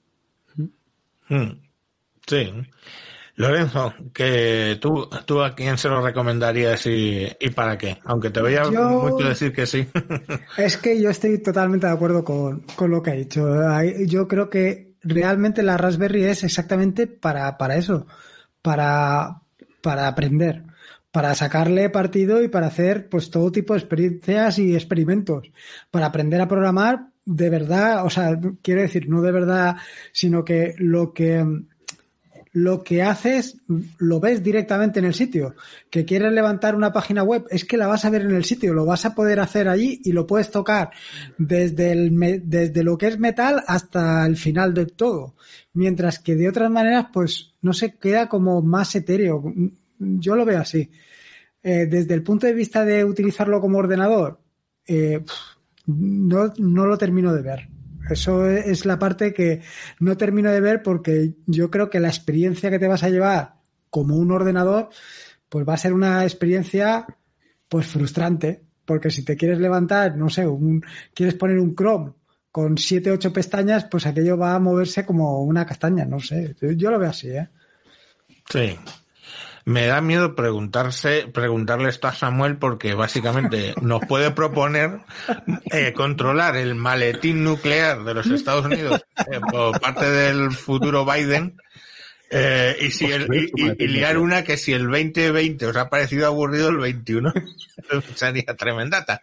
Pero bueno, no sé, venga, arranca Samuel. ¿Tú a quién se lo recomendarías y para hacer qué? Yo, a, a- a cualquiera que quiera jugar, se monta retro, retro, retromule o como se llame y, y ala, a, la, a la tele para, para recordar viejos tiempos. Más allá de eso, mm, sinceramente, mm, caja, pequeña caja que te puedas llevar para hacerle un par de demos a, a un cliente y, y fin de la película.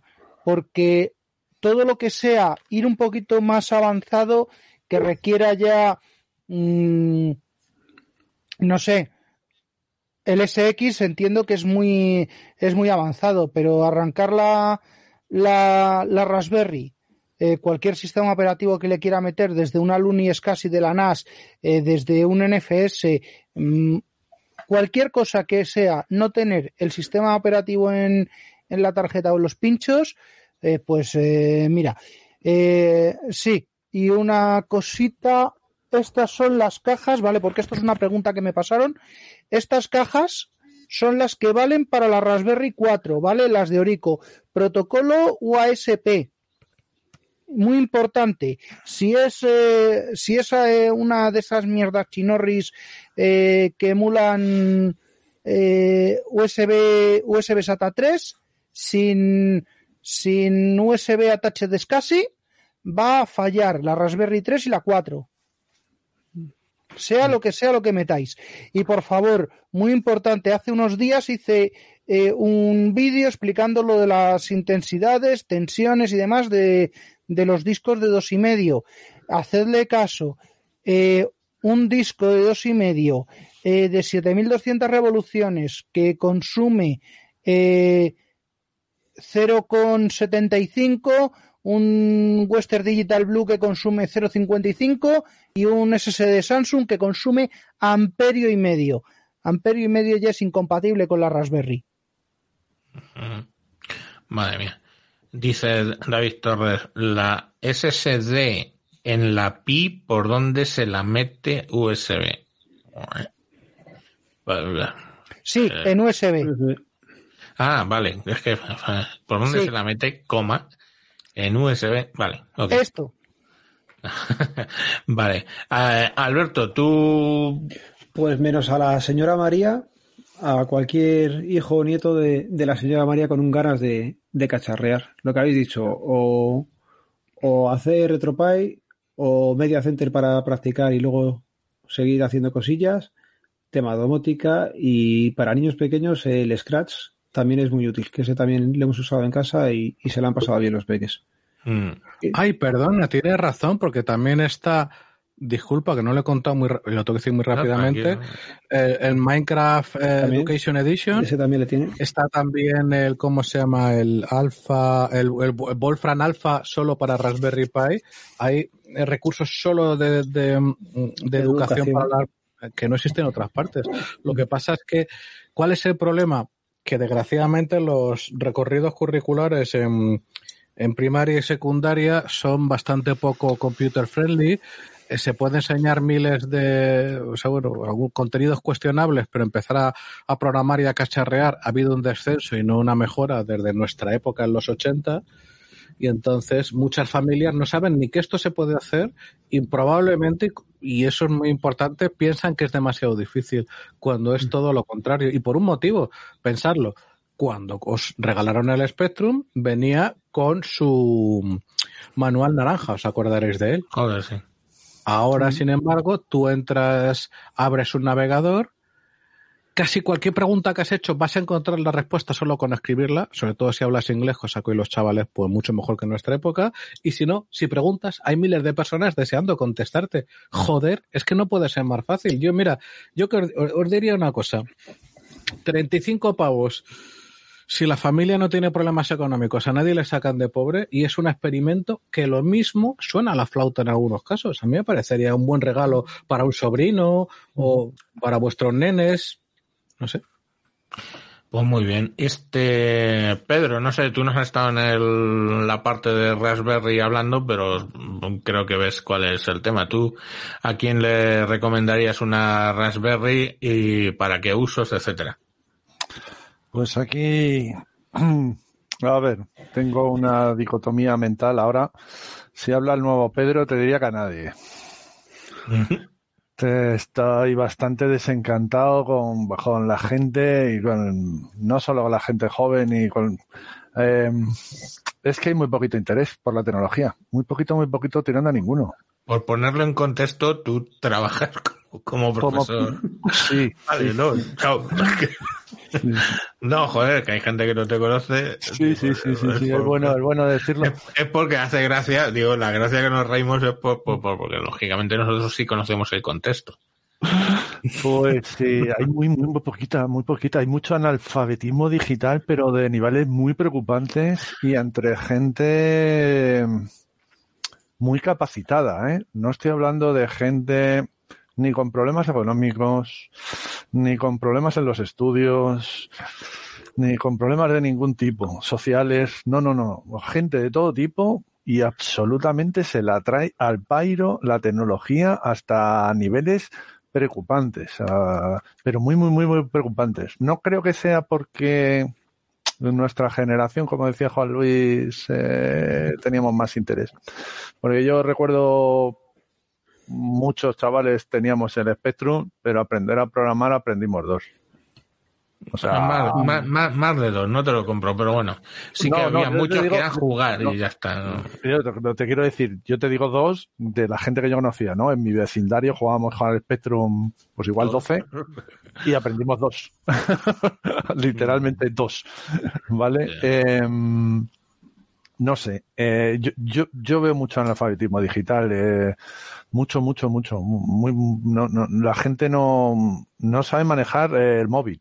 Cuando digo manejar el móvil, es que les dices, o sea, no sabes lo que son los ajustes del móvil. O sea, ni puta idea. O sea, Sí, yo, es yo esa muy- discusión la he tenido con algún padre que dice, oye, es que mi hijo eh, es, es, vamos, una fiera con, con la tecnología y no sé qué y tal, y le ves lo que está haciendo el hijo y es usar lo que es el teléfono y de la forma más básica, o sea, sácale de Instagram, TikTok y Snapchat no, no. y, no no, sabe no nada. saben nada, o sea, no saben nada, no le digas, nada. oye, tú tienes aquí Google Drive y puedes compartir eh, tu lista de la compra por Keep, o bueno, tu lista de la compra para un niño no, tu, tu lista de no sé qué en Google Keep, y tienes que te lo puedes poner en Drive, y tienes que, que te puedes un procesador de texto que mientras tú estás escribiendo tu colegui, una parte de los deberes, tu colegui pues está escribiendo otra, y todo eso es como les pasa, pero a, Pero a 10 incluso a los- metros. a los buenos estudiantes, ¿eh? incluso a los buenos estudiantes que está ya está ciertamente preocupante. Yo, mira, te voy a hacer un ejemplo. Este año he preguntado a los chavales, digo, a ver, ¿cómo os organizáis vosotros? ¿Cómo organizáis vuestras tareas? ¿Cómo organizáis el calendario? No organizan nada, tío. O sea, no utilizan el calendario del teléfono, que lo tienen en la mano todos los días. Claro, se les olvida cuando tienen que entregar las tareas, cuando tienen que entregar los ejercicios, cuando son los exámenes, se les olvida todo. ¿Por qué? Porque no lo apuntan. O sea, ¿cómo le vas a decir a ese tipo de personas?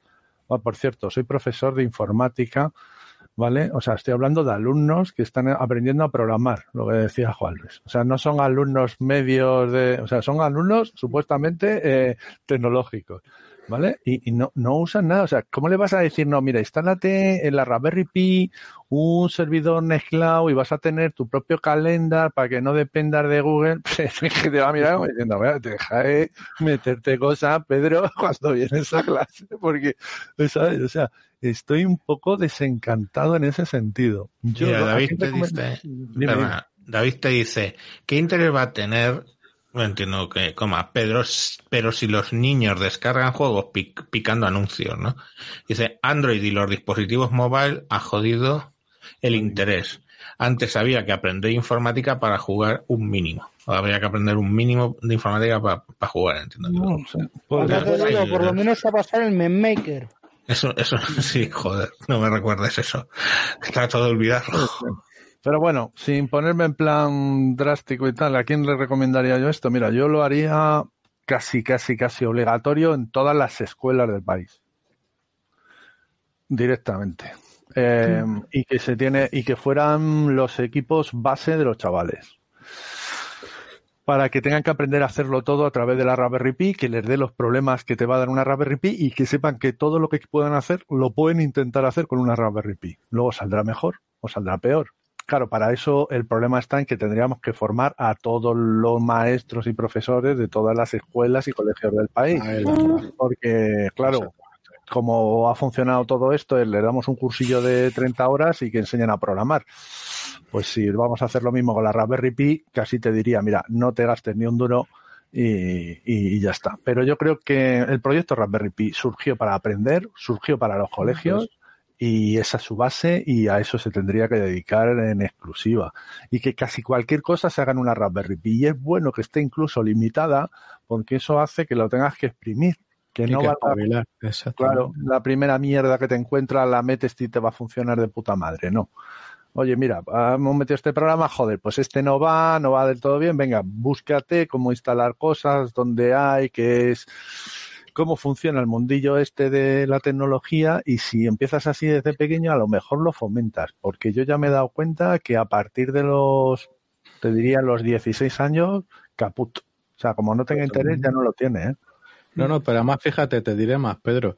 Precisamente quizás podría haber algún problema ahora. No estoy seguro si la versión web de Microsoft Teams es completamente compatible con el Chromium de una Raspberry o cualquiera de las otras opciones que se utilizan ahora mismo para gestionar las tareas online, la comunicación online y su puta madre online, pues coño, se le puede dar la vuelta a la ecuación. Se escoge un Moodle o eh, la plataforma que sea plenamente compatible y que aunque sea más limitadita y tenga menos chorraditas, haga lo que tenga que hacer, a cambio, porque eso no estabas tú antes, de que en casas que ahora mismo pues la estén pasando un poco mal, y ojo, en España las casas que lo están pasando un poco mal, con 35 pavos ya tiene una cosa funcionando. O con 35 y le añades un poquito más. No digo que fuera así, pero joder, es que la alternativa ya me dirás. ¿Cuánto dinero tiene que poner las familias para ahora mismo eh, hacer los deberes y toda, y toda la vaina? Mi nena se me acaba de cargar un portátil hasta que lo repare, pues he tenido que buscarme un poco la vida, pero en mi casa hay máquinas de sobra. No es la casa habitual. Ya No, sabes. mínimo, lo mínimo razonable al final es un portátil de 200 y algo euros. Que lo lo mínimo. No, no, digo, digo que, que tú has preguntado cuánto hay que gastarse. Pues hay que gastarse del orden de 200 y algún euros en, en un portátil eh, para, para, para que hagan los deberes. Es- El tema. El tema es que la, la fundación de la Raspberry Pi no está metiendo presión como si te meten los del proyecto iPad o el proyecto de, de las Chromebook y esos son mucha gente poniendo mucho dinero y claro, sabes que no, no va a pasar, pero no va a pasar por eso, porque no hay dinero de la fundación o de alguien que diga, no, no, vamos a hacerlo de esta forma. Da No igual. sabemos. Da igual, Alberto, sí que da igual. Como no formes a los maestros y a los profes, tío, Ya bueno, pero, pero tiene que haber también un interés de una empresa grande. ¿Qué pasa? En el colegio de las míos están formándose para cosas de iPad, pues porque habrán llegado al acuerdo que sea y a pero no se están de- formando cosas de iPad, no te equivoques. Están aprendiendo a usar una aplicación. Vale. En, Y este- es en el que- caso del iPad, casi seguro y doceo. Ya está. No hacen más. Y Punto echando la vista atrás, después de ver el, eh, el ridículo que hizo, porque, porque es, es como lo veo, el pollo este, el Negroponte con el OLPC, pues eh, la Raspberry ha aprendido a, a no meterse en ciertos berenjenales. No sé, me- nosotros hemos cometido muchos errores, no hace falta irse a, hablar de, de los yankees. Eh, por ejemplo, aquí en España se metieron netbooks en prácticamente todos los colegios, todos llevaban Linux. No, todos llevaban una versión adaptada a golpe de talonario por cierto taifa y que se llevó también lo suyo tal, que es el gran error. No, coges una adaptada, una Ah, pero me da igual. empresarial. Pero que me da igual, ¿No? que si tú no, si tú, tú no le puedes llegar, si luego hemos seguido cometiéndolo y la siguiente es, bueno, en vez de comprar un ordenador que viene con Linux, lo que vamos a hacer es meter Linux, por ejemplo, en todas las comunidades, en todos los colegios, los ordenadores que se compran vienen con Linux, en Madrid vienen con Macs. Nadie abre Macs, todos pasan a Windows. ¿Por qué? Pues porque no has aprendido a manejarlo. No te han dicho, mira, es que tú qué haces, eh, tú haces, ¿qué, qué tareas haces? ¿Haces eh, textos? Vale, pues Writer. ¿Haces hojas de cálculo? Pues Calc. O haces, ¿sabes? O sea, hay que enseñar a la gente. Tú no puedes coger un producto y lanzarlo. ¡Pum! Ahí lo tienes. Pero no lo va a usar ni Dios. Y es lo que ha pasado. Y por eso digo que si coges ahora y compras Raspberry Pi para todos los niños, pues vale, en un cajón van a estar o en un armarito en algún sitio. No he querido decir, no he querido decir, no he querido ser malo. Porque el mayor uso de la mayoría de las Raspberry Pi es estar dentro de un cajón de un geek. O de un no geek, pero dentro de un cajón. No he querido ser malo, no me provoquéis. Bueno. Ahora mismo tengo tres en el cajón, no digo más. vale. Bueno, vamos a... Oye, hemos- a ver si a ver si va a resultar que el que más cacharros de esos tiene en producción soy yo. Pues, Ya, no, no me extrañaría, pero sí. Pero a ver, Samuel, eh, igual no eres el primero, pero vamos, que entre los cinco primeros en España, ahí, ahí andarás, ¿eh? Pues sí. Y te puedo asegurar que tengo, conozco a mucha gente que utiliza para muchas cosas la Raspberry Pi. tengo cuatro. Dos, dos, dos raspberries, una orange y una, y una banana en producción. ¿Y mini PCs? Eh, y mini PCs, uno ahora codificando vídeo, el otro con un SX, el tercero está guardado y el cuarto está pendiente de que lo venda. Pues lo que yo decía. Vale. Bueno, chicos, eh, vamos a- al, al otro Oye, tema. una, que- una cosa, ¿eh, ¿habéis sí, dicho dime, quiénes vais a comprarle la Raspberry Pi 400? Eh, ha habido Yo no. varios que Es que yo, ya- yo ya tengo una banana. ha, habi- ha- ha habido varios que les ha gustado y, y no descarto que alguno la acabe la acabe pidiendo. Pero bueno, no parece que hubiera mucho quórum. Esperemos a la Eh, 500, ¿no? Eh, lo- los, claro, es que los, eh, básicamente, por resumirlo, los que más eh, les llamaba la atención decían que la de 4 gigas era poca cosa. Entonces, a ver si sacan la versión de 8. Pues bueno, a ver si sacan la versión de 8. Pero claro, la versión de 8 dependerá mucho, mucho de que la versión de 4 la vendan a buen volumen. Entonces, pues... Tampoco, enti- tampoco entiendo eso, pero venga, no quiero, era solo una preguntilla. Vale, bueno, vamos a ir al, al otro tema que quería por lo menos cubrir hoy, que es el tema de Telegram, ¿no? Telegram. Bueno, eh, Telegram eh, sigue sacando actualizaciones, ¿vale? La- las últimas fueron las 7.1 y de renglón seguido sacaron las 7.2 y ahí aparecieron algunos temas, ¿vale? Eh, también de canales y grupos, etcétera, que era el objetivo que nos contaras tú hoy eh, un poco qué ha habido de nuevo en Telegram y, y cómo, porque te lo he oído escuchar, te lo he escuchado, perdón, en un, en algún podcast, cómo eso lo has utilizado en los canales de, de Mosquetero Web, etcétera. Cuéntanos, Pedro. Pues sí, a ver, em, con la, la con la 7.1, fue con la anterior a la última, vino una cosa fantástica y es, bueno, todos conocéis Telegram, esta fantástica y maravillosa herramienta para todo. Y una de las cosas que podemos crear en Telegram es un canal. Un canal es un sitio donde mucha gente se puede suscribir, pero solo uno o unos pocos pueden hablar, los administradores. ¿Vale? Que eso está muy bien porque las conversaciones están controladas, porque solo habla uno. Pero claro, no tienes, no tienes feedback, no tienes retroalimentación de la gente de qué opina de lo que tú estás comentando en el canal, ¿no? Yo tengo un canal en donde cuelgo pues todos los audios que hago, eh, donde pongo, por ejemplo, ofertas que me parecen estupendas, ¿no? Por ejemplo, de mini PCs cuelgo muchísimas y cosas de esas, ¿no? Entonces no sé si a la gente le está gustando, le está pareciendo todo un truño, no sabes, no tienes eh, la otra parte. ¿Qué hace la gente? Se abre eh, un grupo de Telegram donde la gente se suscribe y pueden hablar todos. ¿Cuál es el problema de eso? Que las conversaciones se pierden porque queda todo unas cosas mezcladas mientras unos están hablando de a lo mejor el audio de hace 10 días, otros están hablando del audio de hace 3, otros están hablando de la oferta del mini PC de hoy y otros están hablando de teclados mecánicos.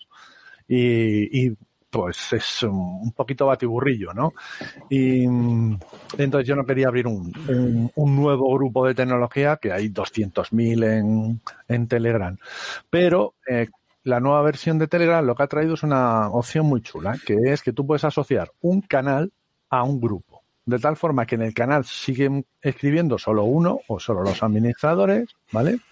Pero lo vinculas a un grupo de tal forma que debajo de cada eh, cosa que tú escribes en el canal aparece una barrita abajo que pone comentarios.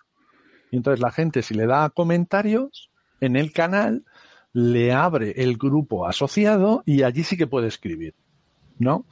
Entonces, eh, eso es una ventaja brutal porque luego yo, vamos, yo o cualquiera va al canal y ve que la noticia no sé cuántos tiene siete comentarios. Puedes entrar en los comentarios y te lleva al grupo, pero lo bueno de todo esto es que te lo organiza en hilos. O sea, cada noticia del canal tiene sus comentarios y tú cuando pinchas en los comentarios vas al hilo concreto de los comentarios de esa noticia y no te los mezcla con los demás. Con lo cual estás creando una especie de foro, porque tienes los hilos separados por noticia, que era una de las cosas que le hacía falta a Telegram para organizar la, la, la cantidad de mega información que siempre ponemos. ¿De acuerdo? Entonces está muy una, bien. Una pregunta. Eh, cuando un usuario escribe en respuesta a una entrada en el, en el canal, eh, yo cojo, respondo y te digo, vale, pues no me interesa esta oferta porque la he visto más barata, toma el enlace. Uh -huh. Vale, ¿eso tiene reflejo en el grupo sin yo pertenecer al grupo? Exacto, esa es la ventaja. Tú no tienes por qué suscribir al grupo. Tú puedes comentar en el canal, que en realidad es comentar en el grupo, escribir en el grupo, pero no tienes por qué estar suscrito al grupo. Me refiero, mi, eh, mi, mi comentario llega al grupo. Sí, sí, Sí. claro, claro. Es que solo Llega- se puede llegar Llega al, con mis solo credenciales. se puede escribir al gru- en el grupo y llega con tus credenciales, aunque tú no estés suscrito al grupo. Si te suscribes en el grupo, además, lo que tendrás es otro grupo en el que estás suscrito, que te saldrá que tienes tantos mensajes sin leer, ¿vale? Y te aparecen todos, como en un grupo, te aparecen en batiburrillo. Que eso es lo que me pasó a mí. Y Me yo le estoy diciendo a mis, usua- a mis oyentes, oye, eh, no escribáis en el grupo directamente, porque la gente puede escribir en el grupo, pero si tú escribes en el grupo, sale en el grupo, pero no está vinculado al canal. Que es lo que te decía. No está vinculado al canal, no forma parte del hilo y entonces esas conversaciones se pueden perder. El otro día me pasó con alguien que contestó directamente en el grupo, yo no me di cuenta, luego puso otro comentario a una noticia en el canal de que había dicho no sé qué y claro, yo dije, pues yo no he leído eso y tal, y ya me fui al grupo y es que le había comentado en el grupo y el grupo no debe de servir como un grupo normal porque si no pierdes el... Tienes que cambiar el, el chip un poco, que es lo que nos pasó al principio cuando entramos unos cuantos en el grupo. Que entramos al grupo y hacíamos como si fuera un grupo normal. ¿Qué pasa? Que Pedro no veía las cosas, porque Pedro lo que hace yo creo que es escribe en el canal y mira los hilos que le, o sea, los comentarios del canal. Claro. ¿Qué pasa? Tú estás acostumbrado a meterte en un grupo y sí, lo comentas eh, seleccionando el mensaje, le vas a responder y respondías, pero haciendo eso no le aparece a Pedro. O directamente contestas sin, oye, pues yo creo que no sé qué, pero no, no, no mencionas y ahí está el tema. Ahí está. Si, si, Vale. si respondes a otro mensaje, sí. Exactamente. Si Vale, respondes es a un truco. mensaje, sí. Si, si lo que haces es contestar sin haber, eh, o sea, sin hacer referencia al otro mensaje, entonces se pierde. Ese es el problema. Porque yo he hecho justo la operación contraria. No me he dado cuenta que estaba en el comentario del canal, estaba contestando, pero como tengo la manía siempre de referirme al comentario anterior, pues al final he visto que estaban todos enganchados en el, en el canal. Eso sí. Vale, pues solo una cosita más de esto, y es que como yo no estoy en el grupo, yo no recibo la, la contestación de una forma ordinaria, la recibo a través del bot de respuestas. De hecho, a mí me contacta un bot que se llama Respuestas y es el que, el que me da la respuesta de, esa, de ese comentario. ¿Vale? Eso por un lado. Por otro lado, hombre, eh, el grupo podría estar moderado, ¿no? Con eso nadie escribe en el grupo, fuerzas a todos a escribir a través del canal. A lo mejor funciona. Es una sugerencia. Mm, Bueno, pero la, la idea es que en el, en el, en el, o sea, la gente Sí, conteste que a la la. gente- que el grupo siga funcionando como grupo, pero que las, con- las Ya, pero yo conversaciones es que se no lleven que el grupo, este es mi caso, ¿eh? O sea, que supongo que habrá casuísticas tantas como, como usuarios o como administradores de, de canales. Yo no quiero que el grupo sea un grupo. Yo quiero que el grupo solo sirva como apoyo al canal para que iniciemos conversaciones muy centradas. Es decir, vamos a hablar de mini PCs y vamos a tener una conversación sobre mini PCs. Y entonces, que solo entre a la conversación de mini PCs al que lo interesa. Porque en el canal que hay 500 personas, a lo mejor sobre mini PCs están interesados 50. Entonces, ¿para qué tienen que ver un hilo ahí de un montón de, de- de- de conversaciones y de charlas el resto de la gente? No, yo es por el motivo número uno por el que eh, si miro a ver cuántos grupos tengo de Telegram es uno o ninguno, ¿eh? O sea, mm, los, los, eh, bueno, de hecho hasta los callo, ¿no? Los, los, los silencio. Y solo estoy en alguno que tiene muy poquitas entradas diarias, pues tengo, estoy en el, en el tuyo de Chromeos, ¿vale? Eh, pues porque no es que tenga ahí el mega volumen, ¿no? Entra alguien, hace una pregunta, se le contesta y pues ese no le tengo silenciado. Pero grupos silenciados tengo y luego ya al final me entra la cosa y digo, joder, tengo esto silenciado y cojo y me salgo. Entonces yo uso muy poquito los grupos precisamente porque no me gusta esa dinámica de 300 personas hablando ahí, la de Dios, que, que, que, que yo sinceramente hay gente con mente mm, más del, del, del siglo XXI que sí se apaña con eso, yo lo siento, no, eh, o sea, cuando es, o sea, me, me, me, sobrepasa, ¿no? Eh, cuando hay 18 eh, conversaciones cruzadas. Vale, pues si os parece lo vamos a implementar en el canal de WinTablet de, de esta manera, con un grupo con un grupo fake moderado por debajo, a ver cómo eh, funciona. Sí, Samuel, la, la idea no es mala, ¿vale? Pero eh, Tenéis Discord, ¿no? Tenemos, tenemos el Discord, ¿ok? Y el Discord ya está dividido en canales, no... No, no, no hablo de eso. Hablo de, hablo de los del del, Del que canal. reciben los feeds de Sí, sí, sí, el, el, el grupo... Ahí va, joder, esto... el canal canal.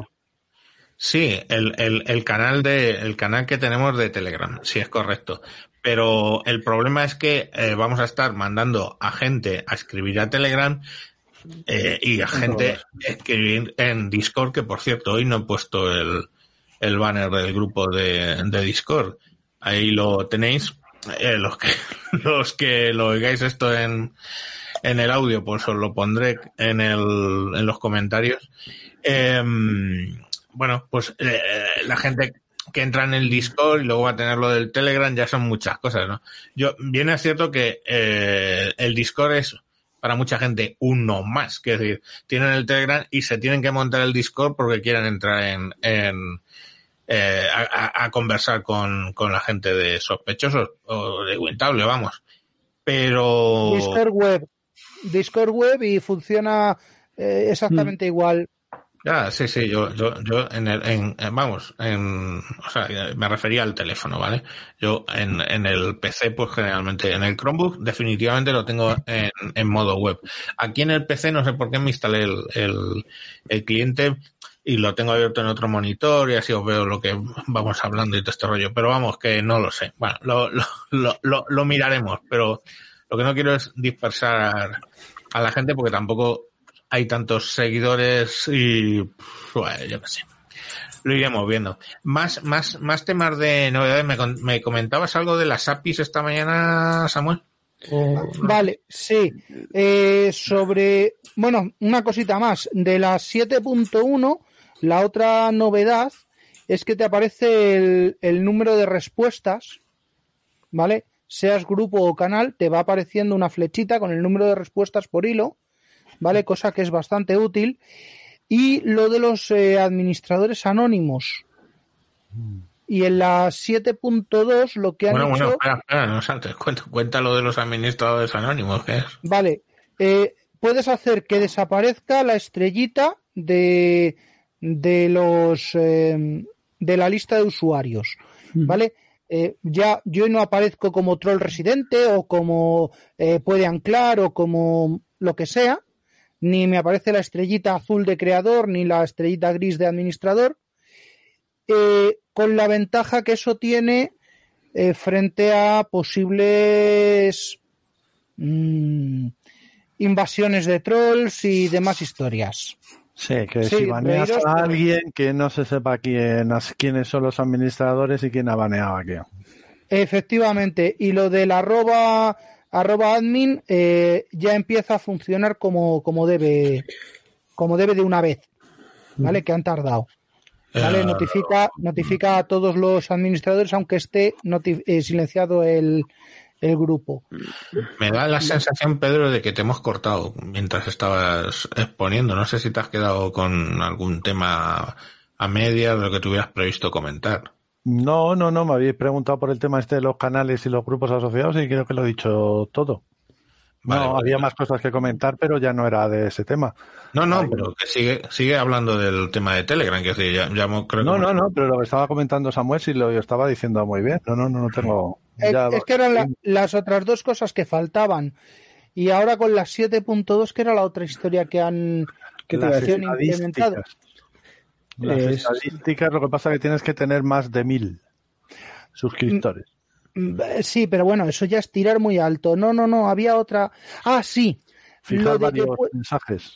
lo de lo de fijar varios mensajes es de, es de la parte del API, sí, pero lo han metido en la 7.2.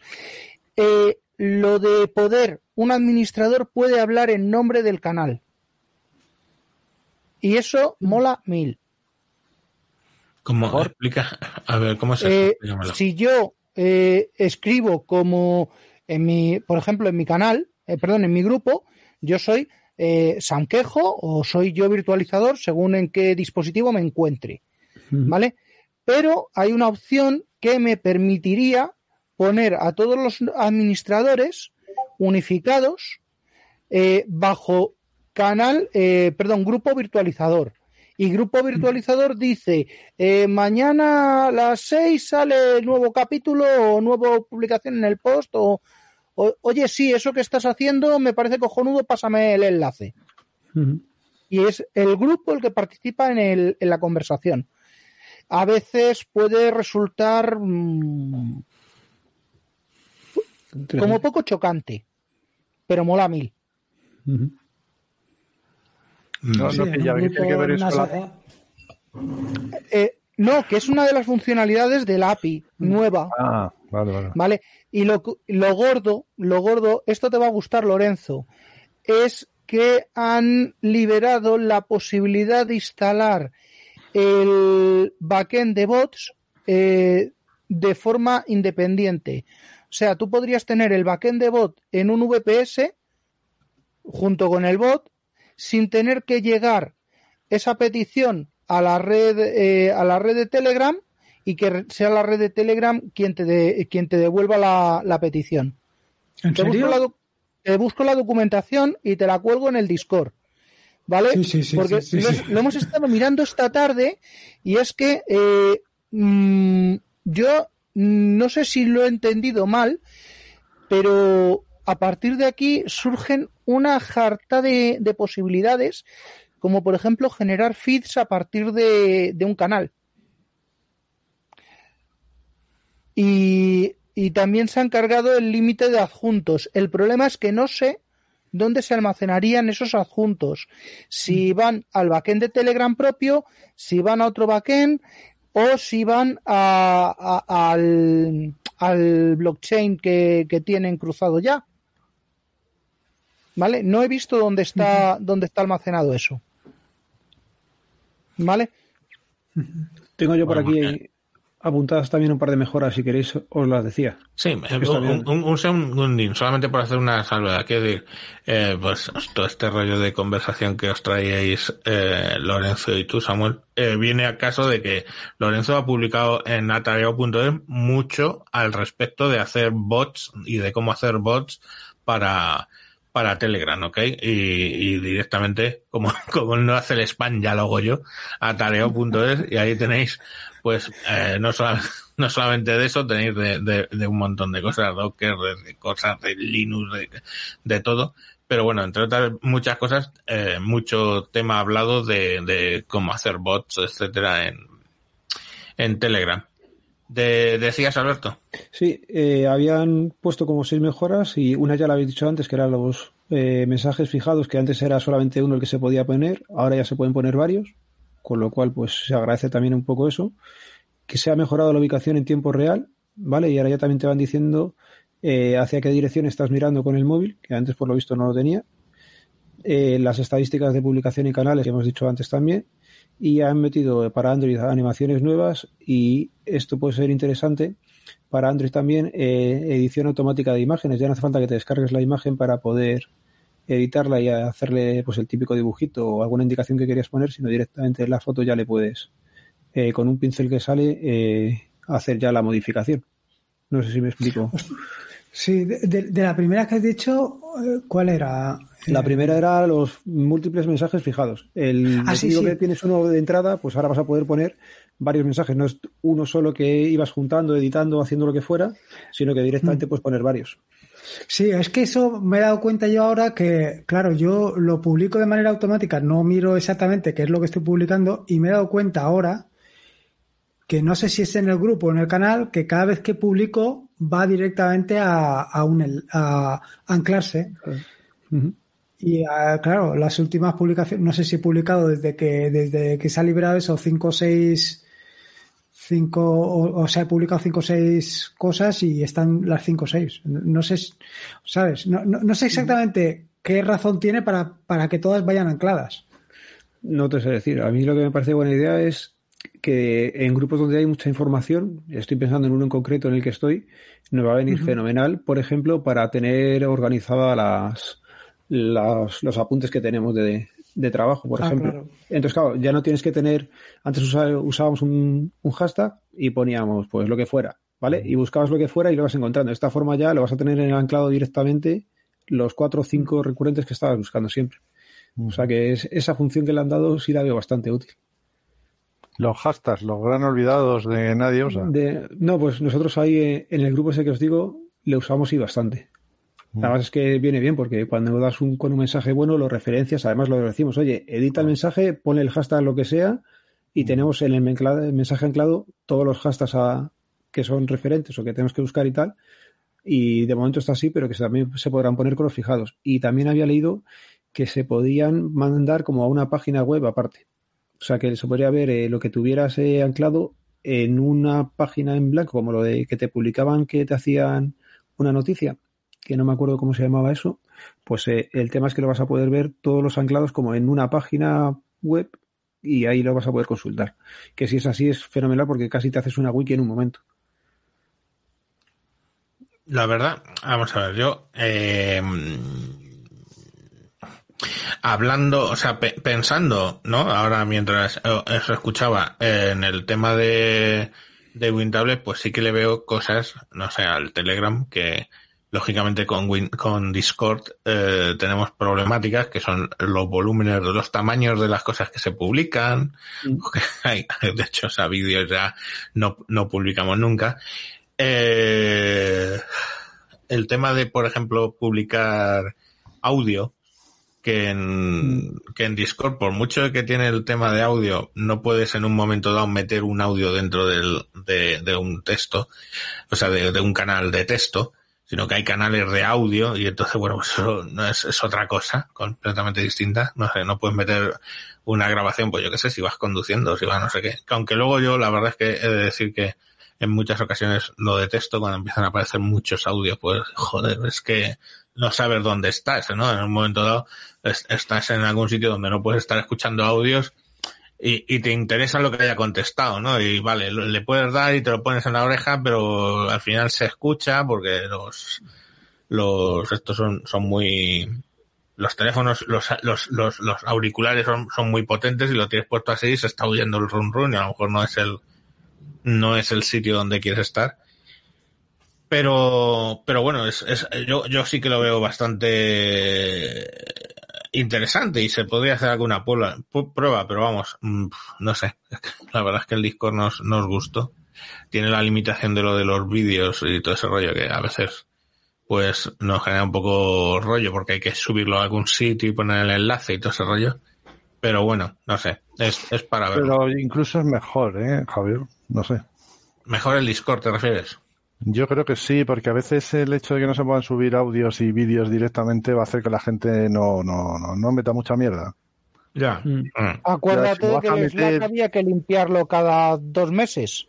Sí, pero por el volumen, porque había limitación de volumen. Eso. Ya, ya, hasta pero con donde ese sé, volumen Telegram contaban los vídeos, contaban todas esas historias. Ya, sí. No sé, eh, o sea, sí, sí, sí. eh, soy el primero que ha dicho que no, que, bueno, que no, prefiero no diversificar foros, pero, pero bueno, que he hecho algunas cosas de menos todavía en, en, en Discord y, en fin, pues, yo qué sé. Pues, no sé. Que, eh, solo, solo una cosita. Eh, Habéis dicho ya lo de la posibilidad de crear esa, esas listas de reproducción. No, es verdad. Vale, pues esa es otra de las funcionalidades que de lo que te descargas eh, empieza, empieza a reproducirlo y lo va reproduciendo en secuencia. Vale, eso ya es alterable. Todavía no he visto cómo, porque debe ser que no he podido actualizar o no tengo la última o tal, pero en teoría ya se puede. Y en el canal de Linux del Discord ya he puesto el changelog del API 5.0 eh, para el que quiera echarle un ojo.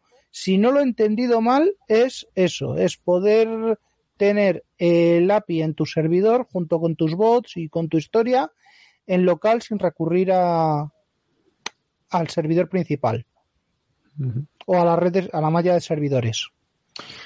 Bueno, chicos, eh, es que son las 12 y nos hemos extendido un poquito más de lo, de lo normal. Coño, Entonces, bueno, Javier de Cenicienta, que a las 12 se recoge. sí, Eh, sí. Venga, señores, que las polos no, No, se es van a por hacer el toque, principalmente por el toque de queda, joder. Es que lo que no quiero es que ya en el propio, en el propio Stinger nos vengan aquí ahora los maderos a decir, oiga, usted por favor disuélvanse. Entonces, bueno, pues nada, lo, lo dicho, muchas gracias a los que habéis estado hoy como menos ha- habituales, pero a ver si os dejáis ver, carajo.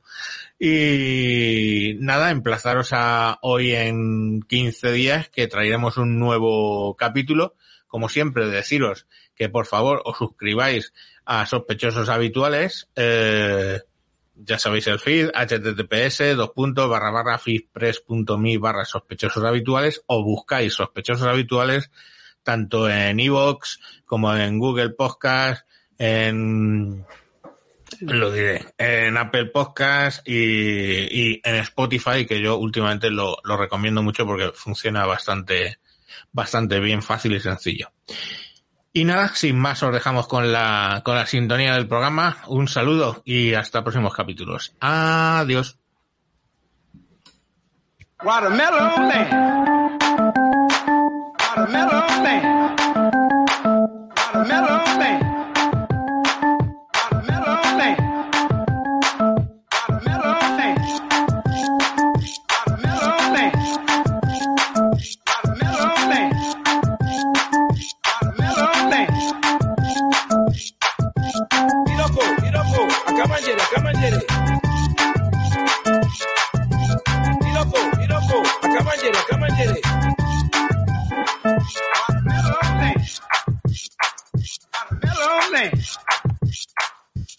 Slowly